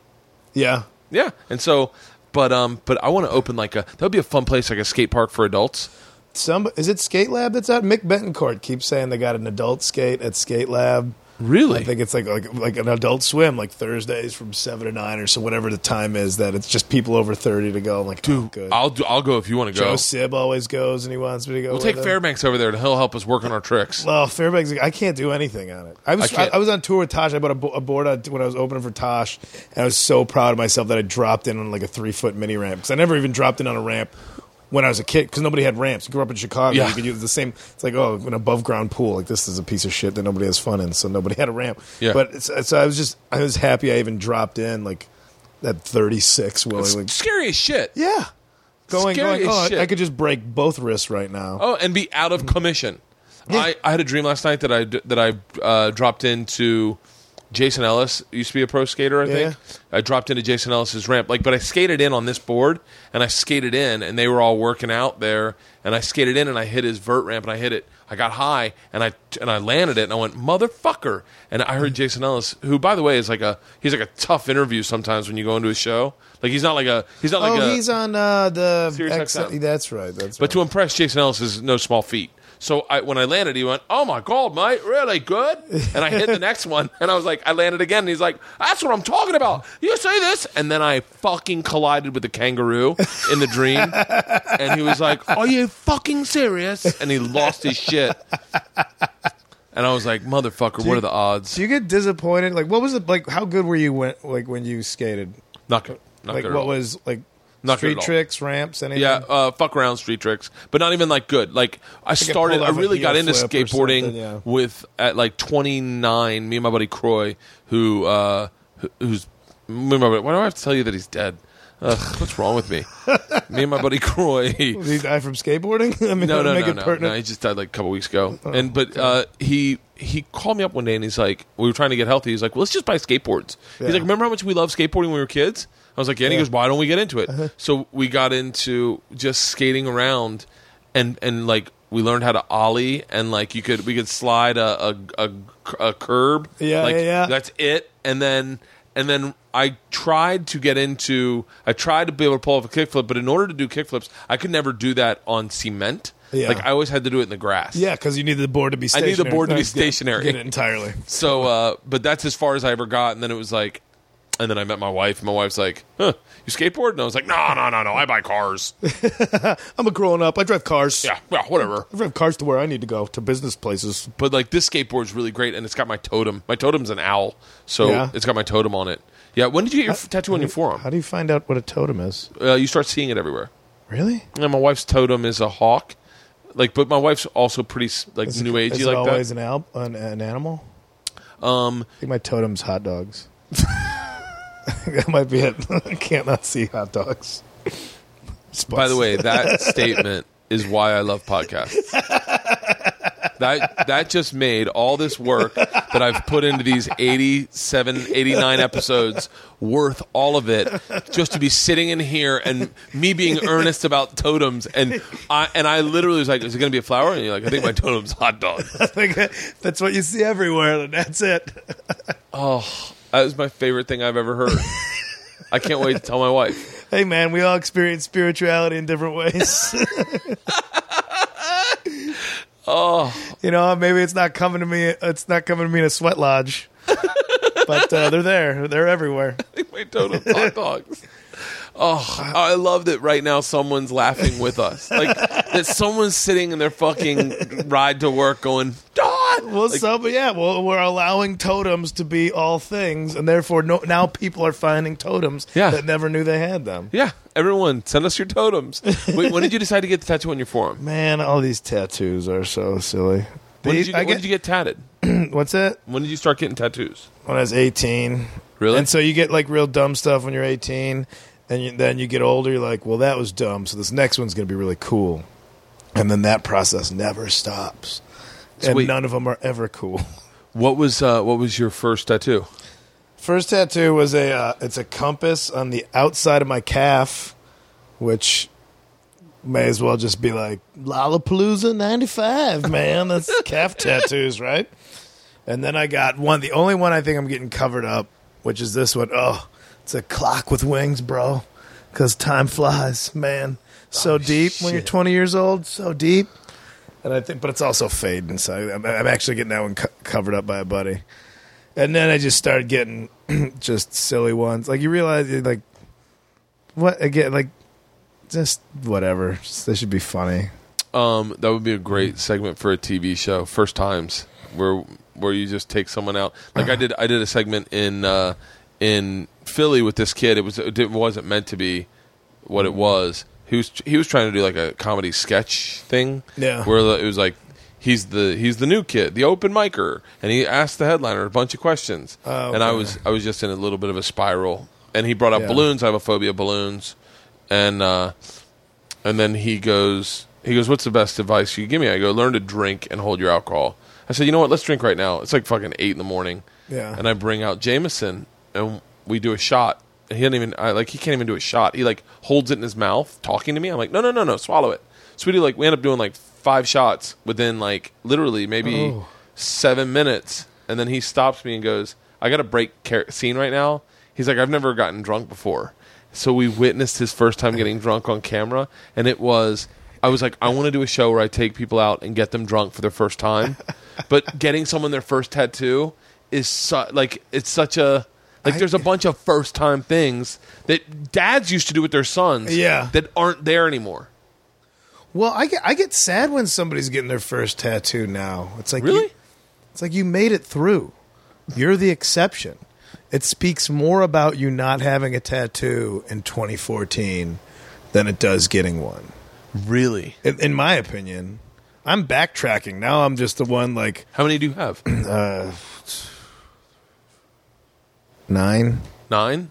Yeah, now I just get them. Now they're just bumper stickers that I think are funny. I got the pig from the Pork Chop Express Express because me and my buddy were watching Big Trouble in Little China. We're like, man, this movie's great. I think it's my favorite movie. He's like, me too. It's like, let's go get tattoos. Like, all right, so we got Big Trouble in Little China tattoos. Where do you go get tattooed now? I got. I I kind of get them on the road, Really? so they're kind of. That's you know, yeah. You could just get a decorative spoon, but I get tattoos. you have a really interesting way, like hanging out with you. And it's by the way, it's not you know you, you have a very different persona, even from like my perspective of being around you, than it is to talk to you because you really. It seems like you're living life in manageable sizes and by like the, the I'm really blown away by the way you approach comedy. I've never heard anyone ever say I really like doing it and I, I needed an activity to do like at night when I was drinking and it's a and because it's a very fun art form to be involved in. Well, I, I was also I also knew what could ruin it. Like if I I saw guys early on in Chicago that would go on the road like they never wanted to work a day job ever again, so they'd go on the road just to make they just wanted to make a living off comedy. Oh, but then they had to ruins it. adapt their comedy. And some like we were saying earlier, some people made it out. Some people figured out how to do both and figured out how to work dr- drunk rooms and work shitty crowds and get them over on their side. But more people just figured out, oh, I just got to appease these drunks and their quality of comedy. I thought, but like, oh, I, I, it was going to ruin comedy if I did that. So I kept it. I kept it precious and never wanted to capitalize on it. I never wanted to monetize comedy. I'm like, no, it's going to be this pure thing for me until somebody says we want to pay you for what you're doing, not fill this hole that we got on Friday and Saturday nights. Be a serviceable comedian that gets drinks in these people's faces. I'll do it for free. That's uh, people are like. What's your advice on comedy? Are you willing to do it for free forever because you love it that much? That's it. Yeah. If you can do it for free forever, then you're then you're set. Then you're fine because nothing's going to bother you. You're not going to get like, oh, I should be making money. Oh, I should be bigger than I am. No, you're just going to go out every night going, ah, I got to unlock the the what's the riddle tonight? What is it tonight? And so I never wanted to ruin it because I loved it too much. And if I even now, if I start getting sick of it or start getting burnt out, I get sick of my material. I sit back, I go camping by myself or like mountain bike, like just going into the mountains for a few hours and just trying to not die on a bicycle. Yeah. puts my brain back into focus. That's- Puts my that's- head like I can't think about anything else because I'll fall off this cliff. So let's just put the headphones on and try and stay on the bike going down all these crazy trails. And that like at the after that I'm like oh i kept myself alive doing a fun thing because i can't do bmx bikes and skateboarding anymore because i never but like i moved to california i'm like i'm gonna try this mountain biking and i love it. It's the most and it and it, and it focuses me it centers me again so I'm like oh i'm ready to go out tonight i'm ready to go do a show tonight. It's that's a, that's uh, that is uh, it's so funny that you you're you're saying so much good stuff that I don't know where to start. But like you're you're totally right about mountain biking. Hmm. I I say it with I've only ri driven a motorcycle a few times. Yeah. When you ride a motorcycle, that really does dump your fucking you can dump the only toxins be out of your alert head. you can only Yes. be alert you have no choice Yes, you can only be looking for stuff not to kill you. yeah and and but it's mountain biking, and we went mountain biking in Colorado for for the show, and Mm. I had never been real mountain biking. Like I'd always been mountain biking in Florida, which is not te- you can't mountain bike in Florida really, Yeah. we don't have mountains. So like you go to a rock quarry and climb around, but you never really were threatened. yeah yeah Man, mountain biking in Colorado was legit. yeah yeah Was like, and and you were like, holy god! But those moments, like I, I want to get back into like surfing or paddleboarding or things I, I enjoy, but I'm never home to fucking do. That's, that's why I've been traveling with my skateboard. Is because Yeah. I go, you know what, man? I'm gonna go just fucking skate around the parking lot for a little bit and just worry about a pebble being in my way and shooting me off the board. Yeah, like yeah, just or- like or just weaving in and out of stuff. That's like sport, team sports. I never got when I was younger. I just competition. No, I never got an, uh, uh, the idea of competition. you ever do a comedy competition? I had done, but I even didn't like those. I never sought them out. There was always stuff like, oh, if it came up, like I did last comic standing too, and I fucking hated it. that's you know, I tried it only because I never looked at it as beating other people. It's like you don't want to win last comic standing. You want to get you want to be on TV and have a 5 minute set that maybe the judges don't get, but it's weird. Yeah. And the people watching it like go, "Oh, I like this guy." And maybe it helps. You don't want to win because you get the pressure, the funniest person in America, and then you get all the plebes that come out to the show like, "This isn't fun." People love to just shit on comedy, like, and especially Yeah. if you're voted the funniest, people just want to shit all over it. Well, it. it's empowering. I'm going to tell you a story, and you tell me if this, if you connect with this. Now, I went to, and I'm not, I'm just hear the whole story before you start getting upset. Okay. I went to, I went to um, uh, the biggest mu- music festival in Nashville. It's for like uh, country music weekend. It's like where every huge Nashville star goes and performs. There's you can see some pretty cool shows like Dwight Yoakam and Yeah. some pretty badass shows. But I I got tickets. It was part. It was for Trip Flip, and I got tickets. We had front row tickets, the Mm. very front of the row to like all of the big like country stars that play on like Kiss FM or whatever. Okay. Like the country stars that the Brad, pop- Brad Paisley Pop country. pop country. It's not. It's not my taste of music at all. No, And co- country like pop country and pop hip hop like are the the same. Like the same producers are making the same music. It sounds the Yeah. same. Uh, and I like country, but I like Hank Three a lot. Yeah. like I buy when we're on the road. If Hank Three's in town, I take I buy tickets for my whole crew. Yeah. and we go watch Hank Like Three. the dirty stuff. Fuck yes. Yeah, yeah. And so, uh, so and I even like Hank Jr. I like some older stuff. I like David Allan Coe. I like. Mm. Okay, well Ray, Ray Wylie Hubbard maybe. I don't even. I'm googling it now. Just three names. If it's got three names, it's probably if good. it's got three names, I'm in it. And so I go and I'm and I'm. It's like I want to say it's Brad Paisley, but it's like one of those big names, and it's all about uh, a bass boat and a and a pickup truck and watching the sunset with your girl and a cold It's- beer. it's the same song, It's the same song over and over again, and I'm literally sitting there in the front row, and I'm shitting on it in my head, thinking. How funny is this? People would give their left arm to be in the front row and then get to go backstage and meet these guys, and I could Yeah. give two fucks. And I'm literally reveling in the fact how little I care about this. Like Yeah. I'm going, fucking, this is so bad. Yeah. I'm mocking it in my head. And then I went, oh shit, this is what people do when they come to my comedy shows. They're like, Oh. he's trying so hard, and I fucking hate it. But it's fun. It really is empowering to to to just dismiss something unequivocally and be like, I, it's not my thing It- and and it's and and I'm I'm saying that because I know you're a music guy, and if someone gave you tickets to go see Kesha, you'd probably be like, you'd be in the front row going, "This is horseshit." For you, I'd I'd be losing my mind, but I love Kesha, but But what? But that's my one of the things, and I have to remind myself of, and it was like one of those turning points, maturity, and it comes with. Also, do you get scared when you realize like being mature and seeing both sides of a situation? It flattens out comedy, and I'm like, Yeah. oh, to be a well-rounded person, I'm like, how do I write comedy? With a well-rounded viewpoint, but I'll get that. Like music, I'm like just because I don't like it doesn't mean it's not good. That's what I had to realize. Listen, if if this garbage country, what you listen, it the same as hip hop. What just talk about a truck or hip hop? Talk about your Bentley. Talk about a car. Talk about your possessions. Talk about what you're gonna take to fuck you up. yeah, You know, it, it's all. Are you are you at the club or the honky tonk? yeah. It's it's all. It's Where's your it- hangout? It's manufa- Yeah, it's manufactured, but, uh, but also because I, I got into an argument with a, with my buddy. He's a, he's a movie snob, and we just sit in his room, just like all movies suck, all movies are this, and realize that he would eat fast food every night. Like, do you know there's a chef out there who's got the same complaint about people like you? Like, Yeah. people are fucking idiots because they want to see Transformers.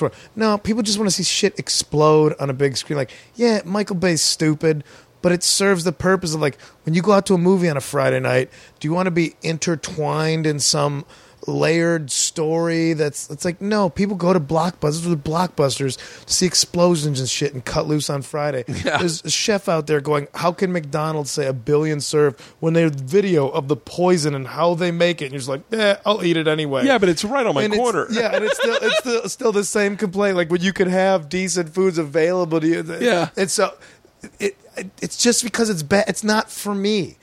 It's not like it's aimed. It's not like it's something directed towards me. If somebody gave me two tickets to Kesha, I go, hey, who likes Kesha? I got two tickets. Go have a good time. it's gonna be me, Like, me and Sean O'Connor. Yeah, exactly. I don't know if you Sean O'Connor loves fucking Kesha. it's me and Sean O'Connor. We'd be fucking front row losing our fucking Yeah, minds. just covered in glitter. just the two of you covered in glitter. Like, man, these gay dads are having a blast.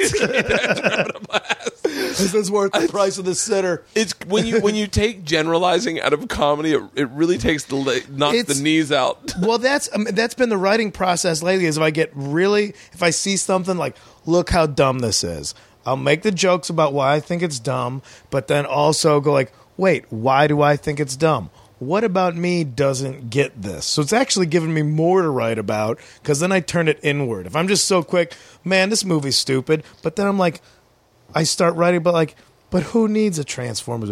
I don't have to go to a shit job 40, 50, 60 hours a week Yeah. to make barely enough money that on Friday night, do I want to see a story about a relationship between two people? No, I'm in one of those. That's Yeah. who I'm taking to see the movie. I want to see robots that turn into cars, shoot buildings, because that's my release Yeah. at the end of the week. So that's why it exists. Just because I, because you know what I do all day? Oh, you gotta, you gotta go audition for a cartoon at the movie studio where they make that, and I get to drive around going, oh, there's the thing from Transformers. Yeah. Oh, there's the set from this movie. I might, I get to make fun of that stuff. Like, or I, I shouldn't make fun of that stuff because my life is silly. Why do I think I'm better than that? I'm not better than anything in the world. I I and so got- I turned all the criticism back on myself. Why do I dislike it? That's my another peeve about comedians that bitch about stuff. If you're going to bitch about it, offer a solution somewhere in the comedy. Yeah. Because otherwise, you're just a shitty person that sits back. This is stupid. You ever see this thing? It's stupid. Like, and you just sound arrogant. Like you're better than everything else. Yeah. Offer a solution, or tell me why is it that you feel that way. What about you? I get I get frustrated at comics who tell me like I think you were talking about this earlier, but I don't know if this is exactly it. But they tell you about a scenario that happened to them, but part of me goes, I don't know if that really happened. Like Yeah. when they go, uh, like uh, when they say something like I was in an elevator with seven Japanese guys, and like, but it just it, and, or or when someone goes, uh, and the I was and the guy came up to me and he said, uh, "What's up with your face?" And I was Yeah. like, "What's up with my face?" But it's Yeah. like a make believe situation. We're like, did he really come up and say, "What's up with your face"? I mean, I I tell stories, and obviously through the course of storytelling, things get embellished. Hey, It's how the if, Bible if it got didn't, it, it would be called listening to my wife.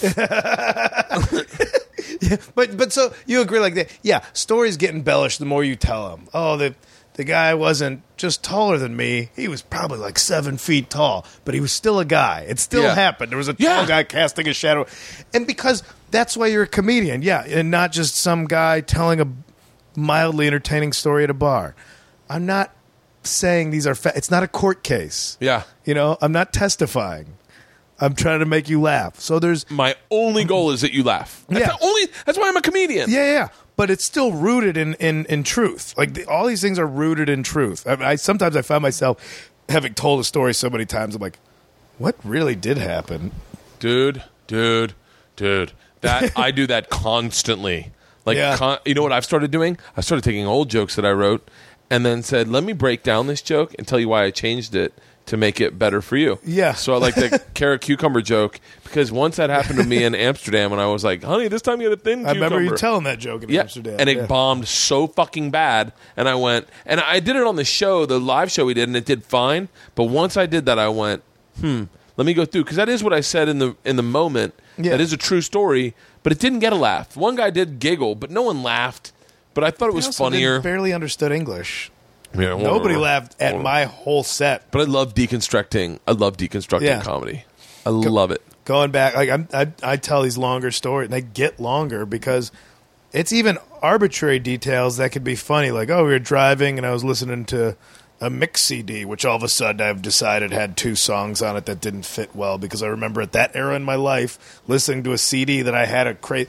Now, just because I had a mix CD at that time in my life doesn't mean it was on in the car for this situation, but it's Yeah. it's factual that I had a mix, and these all combine into telling one long entertaining story. I Don't told take it. Don't put it in front of a judge. yeah. But I told one story one time about three fights that I had witnessed, and I turned it into one fight. This is right when I started. Yeah. And it was such a great story. And I remember a guy, I want to say he's the guy at Comedy Central now, um, Gary Mann. okay, But I, but I, but I brought it up to him, and he doesn't remember it, so I can't mm-hmm. really remember. But the, whoever it was worked for Aspen at the time, and he said to me, "That's one of the greatest stories I've ever heard. Is it true?" and I went, "No." Like real ma- matter of fact, I was like, "No, it's not true." Like if it, if it was really true, that's fucking. And he was like, "Oh," and he looked at me like I was a liar, and I was like, "Oh, I will never do that again." And I was uh-huh. like. I was like, number one, I will never, I'm never going to mash up, I won't mash up my stories. Like, I'll just go, I'll tell two stories at once. I'll just tell both versions of the Yeah. story. Because it, on the road, it also gives you more time, so it adds to your. oh, like- oh, the cheater moves. yeah, I'm like, let me, I'm telling you this story to tell you another one I told. You need me to do fifty tonight? Okay, all right, I got it. Well, I'm going to tell about four different versions of this story. But uh, I think I would love to fucking go on the road with you. I'd love to do like a co-headlining, just because I like watching good comics work. Let's go do some fun stuff, man. Maybe that's what. I, maybe that's what I'll fucking. I gotta get combos to sign off on this. combos. I wish combos knew what I'm doing. I'm. I'm. I'm. Pr- I- like I'm trying to take us both to the next level. and that comes with corporate sponsorship. what's your Let's What's go, your like? Do you Combos. like do look at goals in your career at all? No, well, that's like I look at how I got this far, and it was just from being so psyched on doing stand up, and, Yeah. and so I I'm starting now. Like, like I just start start got my own apartment two years ago. I'm 37. Like I've never I. Yeah, I dated somebody for two and a half years. It was the lo- longest relationship I had. Seeing somebody now, but getting like I said, getting married or there was never. My only thing is I always look back a year. Like but for se- oh, oh, look back a year ago. Is your life the same or better? If it's if it's worse, if you're making less money, you're not getting as many shows or anything. That's that's when I get scared. Yeah. But if I'm getting the same shows, is the material getting better? Is the response on the road getting better? Is it staying the same? That's the only quality control I keep. Yeah. I, all I can all I can control is the quality of my stand up. That's the only thing I can control is my work effort and my work ethic. That's all I have in my control. I feel like I feel like it's not enough to just work. I feel like now you almost got to create a new way to. This is going to sound bad, but brand yourself to like. I love what Doug Benson does with those 420 shows. Yeah. like I love that he's doing those because it's a way to look at the business. I started doing these call in sick to work shows where I go into a market, I do radio, and then I go right to the club and I do like a live show at 10 in the morning. Mm-hmm. And those are fun to do. Like those are fun to do, but I end up I'm so fucked up by the time I get on stage that I I think that brand, if you're conscious of branding yourself, it won't work. I it, I get I do get the anti corporate gross Yeah. out idea of branding, but people talk about finding your voice after eight to ten years in comedy. really, that's another way of saying you found your brand. It's a it's it's a- really is. It's an artistic way of saying you found your you found who you are and what about you is going to connect other people, Dude. And so I don't want to say that that's brand, but that's the honest way of coming. You've you've, you've come into your own, and as long I mean, yeah, there's ways to make opportunities for yourself, make yourself available. Doing podcasts, having your own podcast. I don't even have any of that shit yet. I, that's again quality control. I put very little effort into anything other than the jokes being funny. And if they want me because of the jokes, then I'll start thinking about this other stuff. You make But to- cronuts. That's all you make. That's all I the want. The lines around the corner. That's it. What do you I- want me you to? know- do you want me to expand? No, I do this thing. I hopefully do it well enough. To, then, then uh, that's the only way I can feel that I'm doing the right thing. Is that yeah, people are lining up for the cronuts. yeah. As opposed to going, I make. What do you want? I'll make it. I'll make it. I'll- Yeah. I, I think I can make it. Like then you're just running around spreading yourself thin. Like I'm not the guy that goes, I make cronuts too. Yeah, I make yeah. shoes. That's Yeah. all I make. And I can make I can make like flip flops. Yeah. I, I, I'm I'm really good at like soles, pretty much. This is this is the thing. This is all I got. Yeah. I'm gonna work low overhead. That uh, you know, I have no monetary monetary responsibilities that make me go like I got to sell a show. I got to do this because I got to Yeah. pay these. I so I get to keep it pure. I don't It's mind not in my- everybody's lifestyle. I don't mind in my shoe factory that I also make ski boots. I tried making ski boots. Yeah. In writing a book, and that And look, wri- writing a book. some people like the ski boots. Some people didn't like the ski boots. They sold okay. I sold all the ski boots that I made, but let's just say they're not lined up around the corner for more ski boots. There's a lot of accidents on the slopes after selling those ski boots. You'd be shocked. You'd be shocked how little knowledge about making shoes goes into making ski boots. World of difference. World of difference up there. Very flexible ski boots. There are flip flops that you can attach to the skis. Yeah, I thought it'd be great. You I know, I thought it would work. You get the. I thought my boots were pretty stiff. The they would work with ski boots. Turns out, That idea, I'm good. Well, that's that's the old Hedberg joke of, of oh, you can, oh, you could tell what about like if you could tell jokes. Yo, can you act? Like, oh, you're you're a cook. Can you farm? Oh, like yeah, that's yeah, how yeah. Hollywood tries to process Oh, you into fuck. these other things. Like, no, I got this. I love going on auditions. Oh, for ten minutes, my name's Fred. Fuck it, my name's Fred right now. Hey, how's it going? I blow it all the time. I get to do cartoons once in a while. That's a blast. I never thought that would be a thing. yeah. And so that's just a silly also that I have in my life. But yeah, I don't I don't stress it, man. I, I try to tour better. I'm trying to tour less dates. That's And it's and, my, it's and wi- wife's motto. And, and wiser. Yeah. My wife's like, work smarter, not harder. I'm trying, but I'm not smart.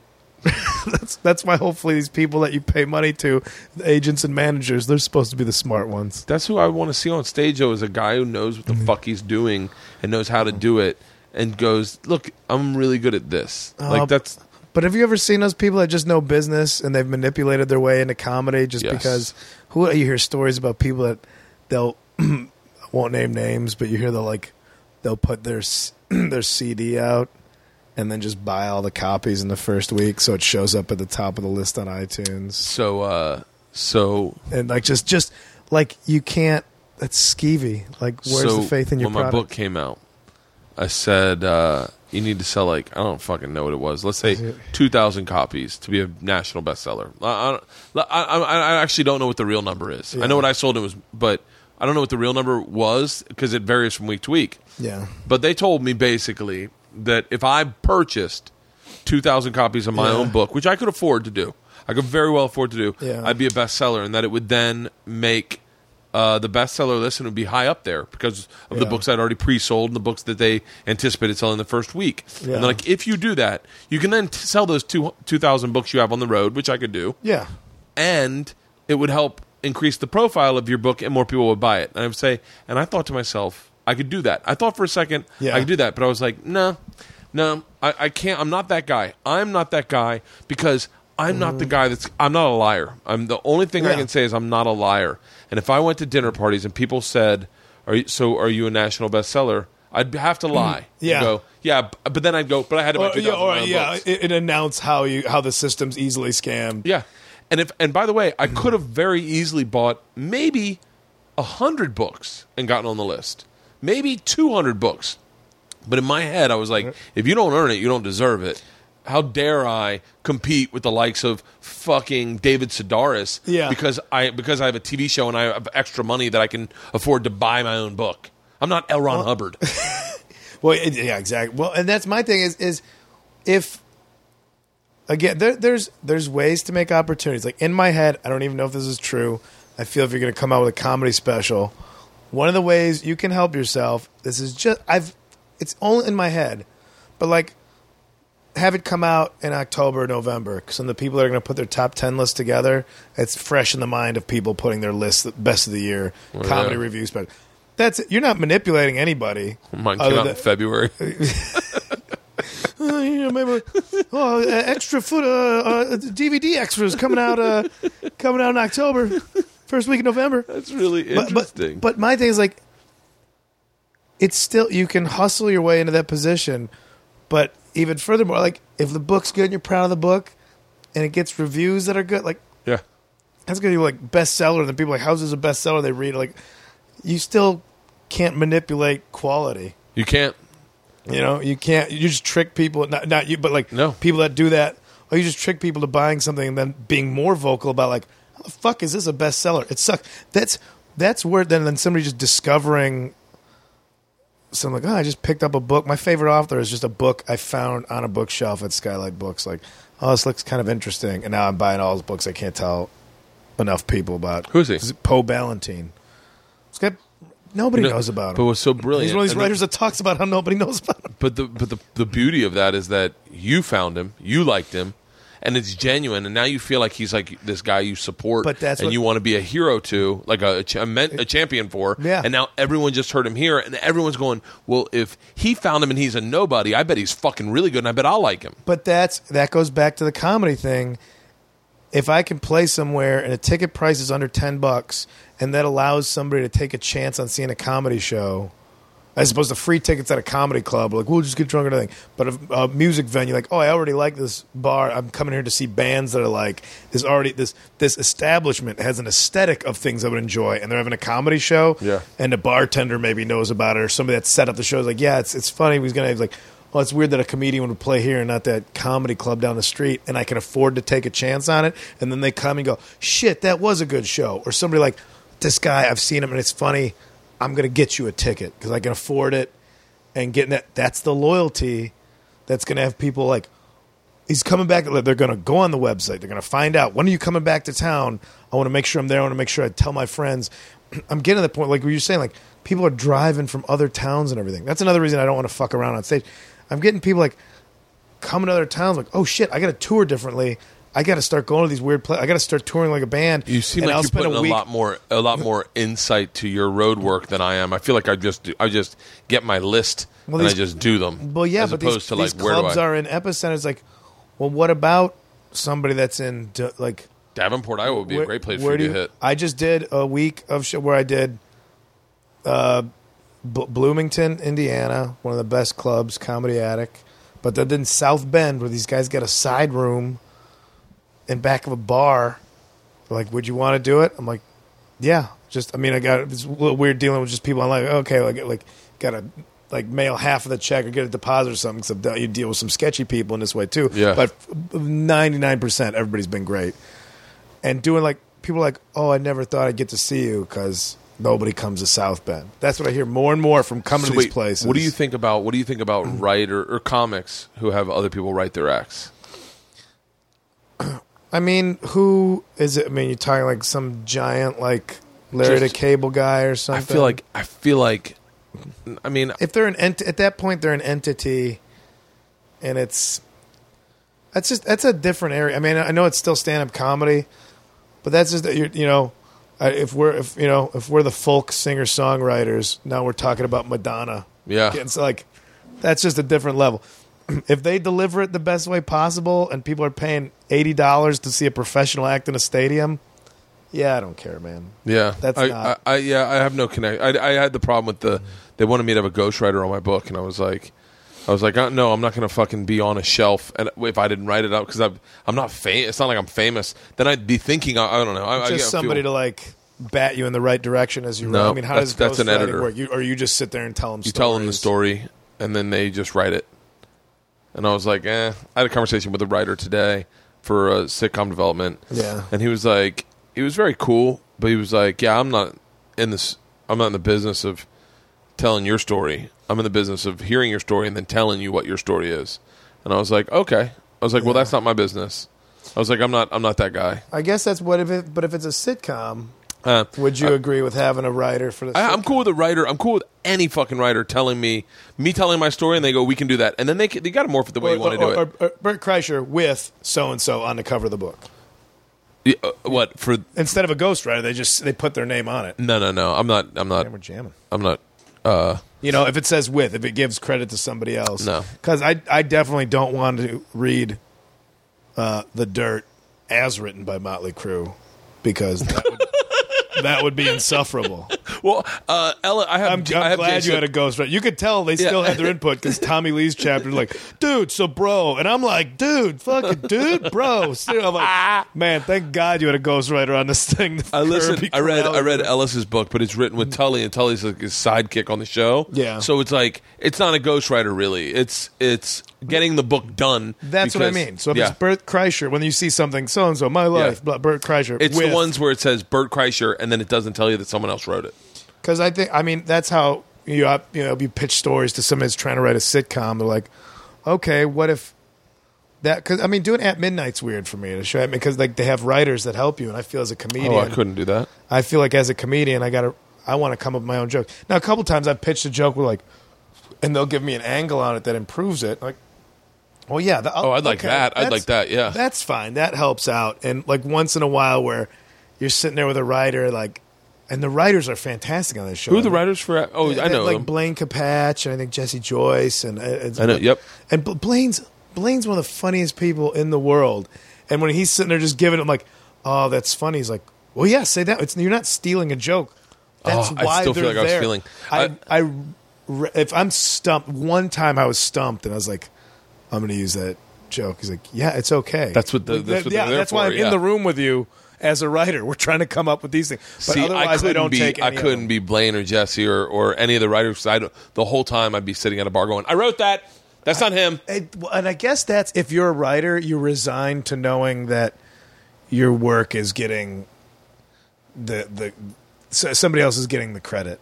Yeah. because I would took love the to- job I would, as a I would writer. walk in. I'd walk into at midnight and be like, "Here's my jokes. Can you guys fix them?" Because, like I That's- said, I'd get them up and running and go. It kind of works. Can you make it better? Well, I, I realize that my writing is terrible because as I as I'm in the room, I'm like, "What about this?" And the writers don't even laugh. They're like, "Oh, that's that's funny," but it's oh, it, it's only. I will never it's do At only My, Midnight. it's my own. It's the only way. It's I have to sell it. It's just, Oh. it's me, Motherfucker, It's my you're dumb making words. me. You're making me. If I if my, I would just simply start questioning all the things I hate about me. Oh. So I'd be like, apparently, I'm I'm what Attell said. Fucking volume plus confidence equals funny. but but try, trying to stay like writing with other people. I can't. I don't know how people do it because you see people getting along and laughing and write.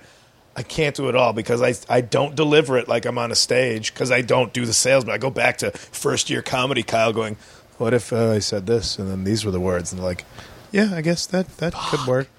And it's like, but it's because I don't want to convince them because you you hang out with enough comics and you hear them always selling everything they're Yeah. talking about. Some people are naturally funny and you love hearing them do it, but other people are like just fucking take a break. You're not on stage. God damn, that's yeah. That that would be fucking nerve wracking for me.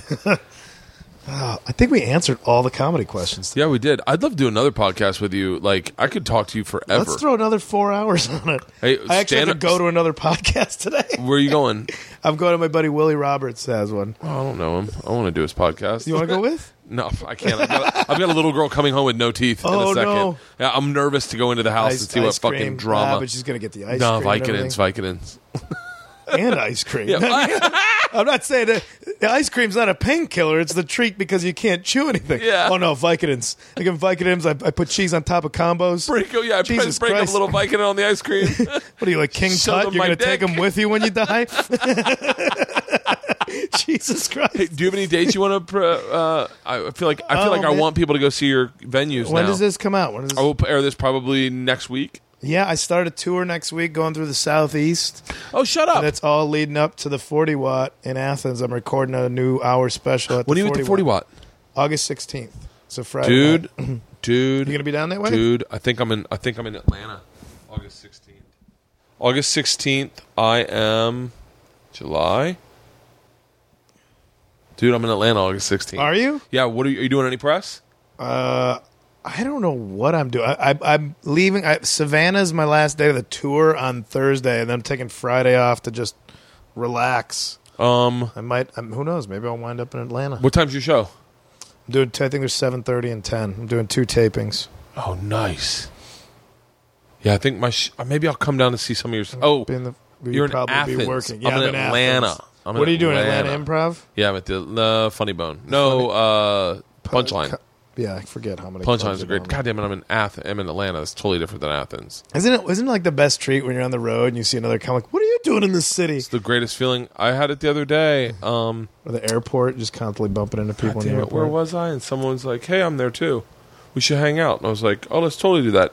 I want to say it was Florida. My memory is fucking shot. Uh, you know what? I was thinking that I've absolved myself of some qualms about losing, but like, also, you know what? I have no repetition in my life. It's not like I can be like, oh, well, I know I was at work till five, Yeah. and then I drove home, and then I was at my house, and uh, maybe I went out to eat. I'm like, no, I was in an airport that I mean, I, I was in the Bahamas on a cruise that I got back Monday night, and I was, before that I was home for three days, I was in London for two weeks. Like, like it's okay to get your memory jumbled up, Yeah. because there's no set schedule to your life. I haven't. I, I used to think. I used to. I remember used to think like, oh, it would be cool to like. I hear these stories of these guys wake up and they don't know where they are. That would be cool.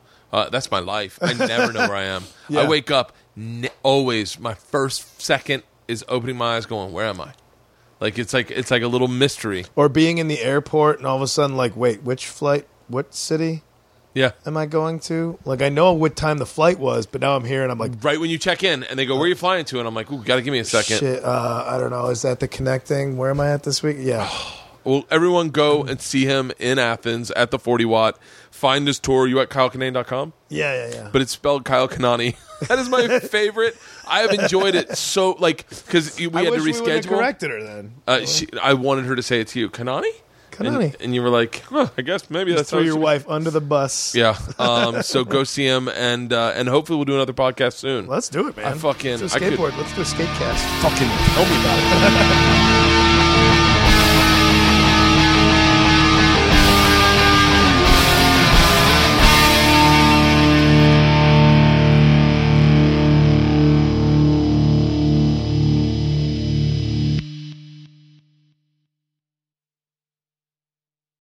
This episode was brought to you by The Machine.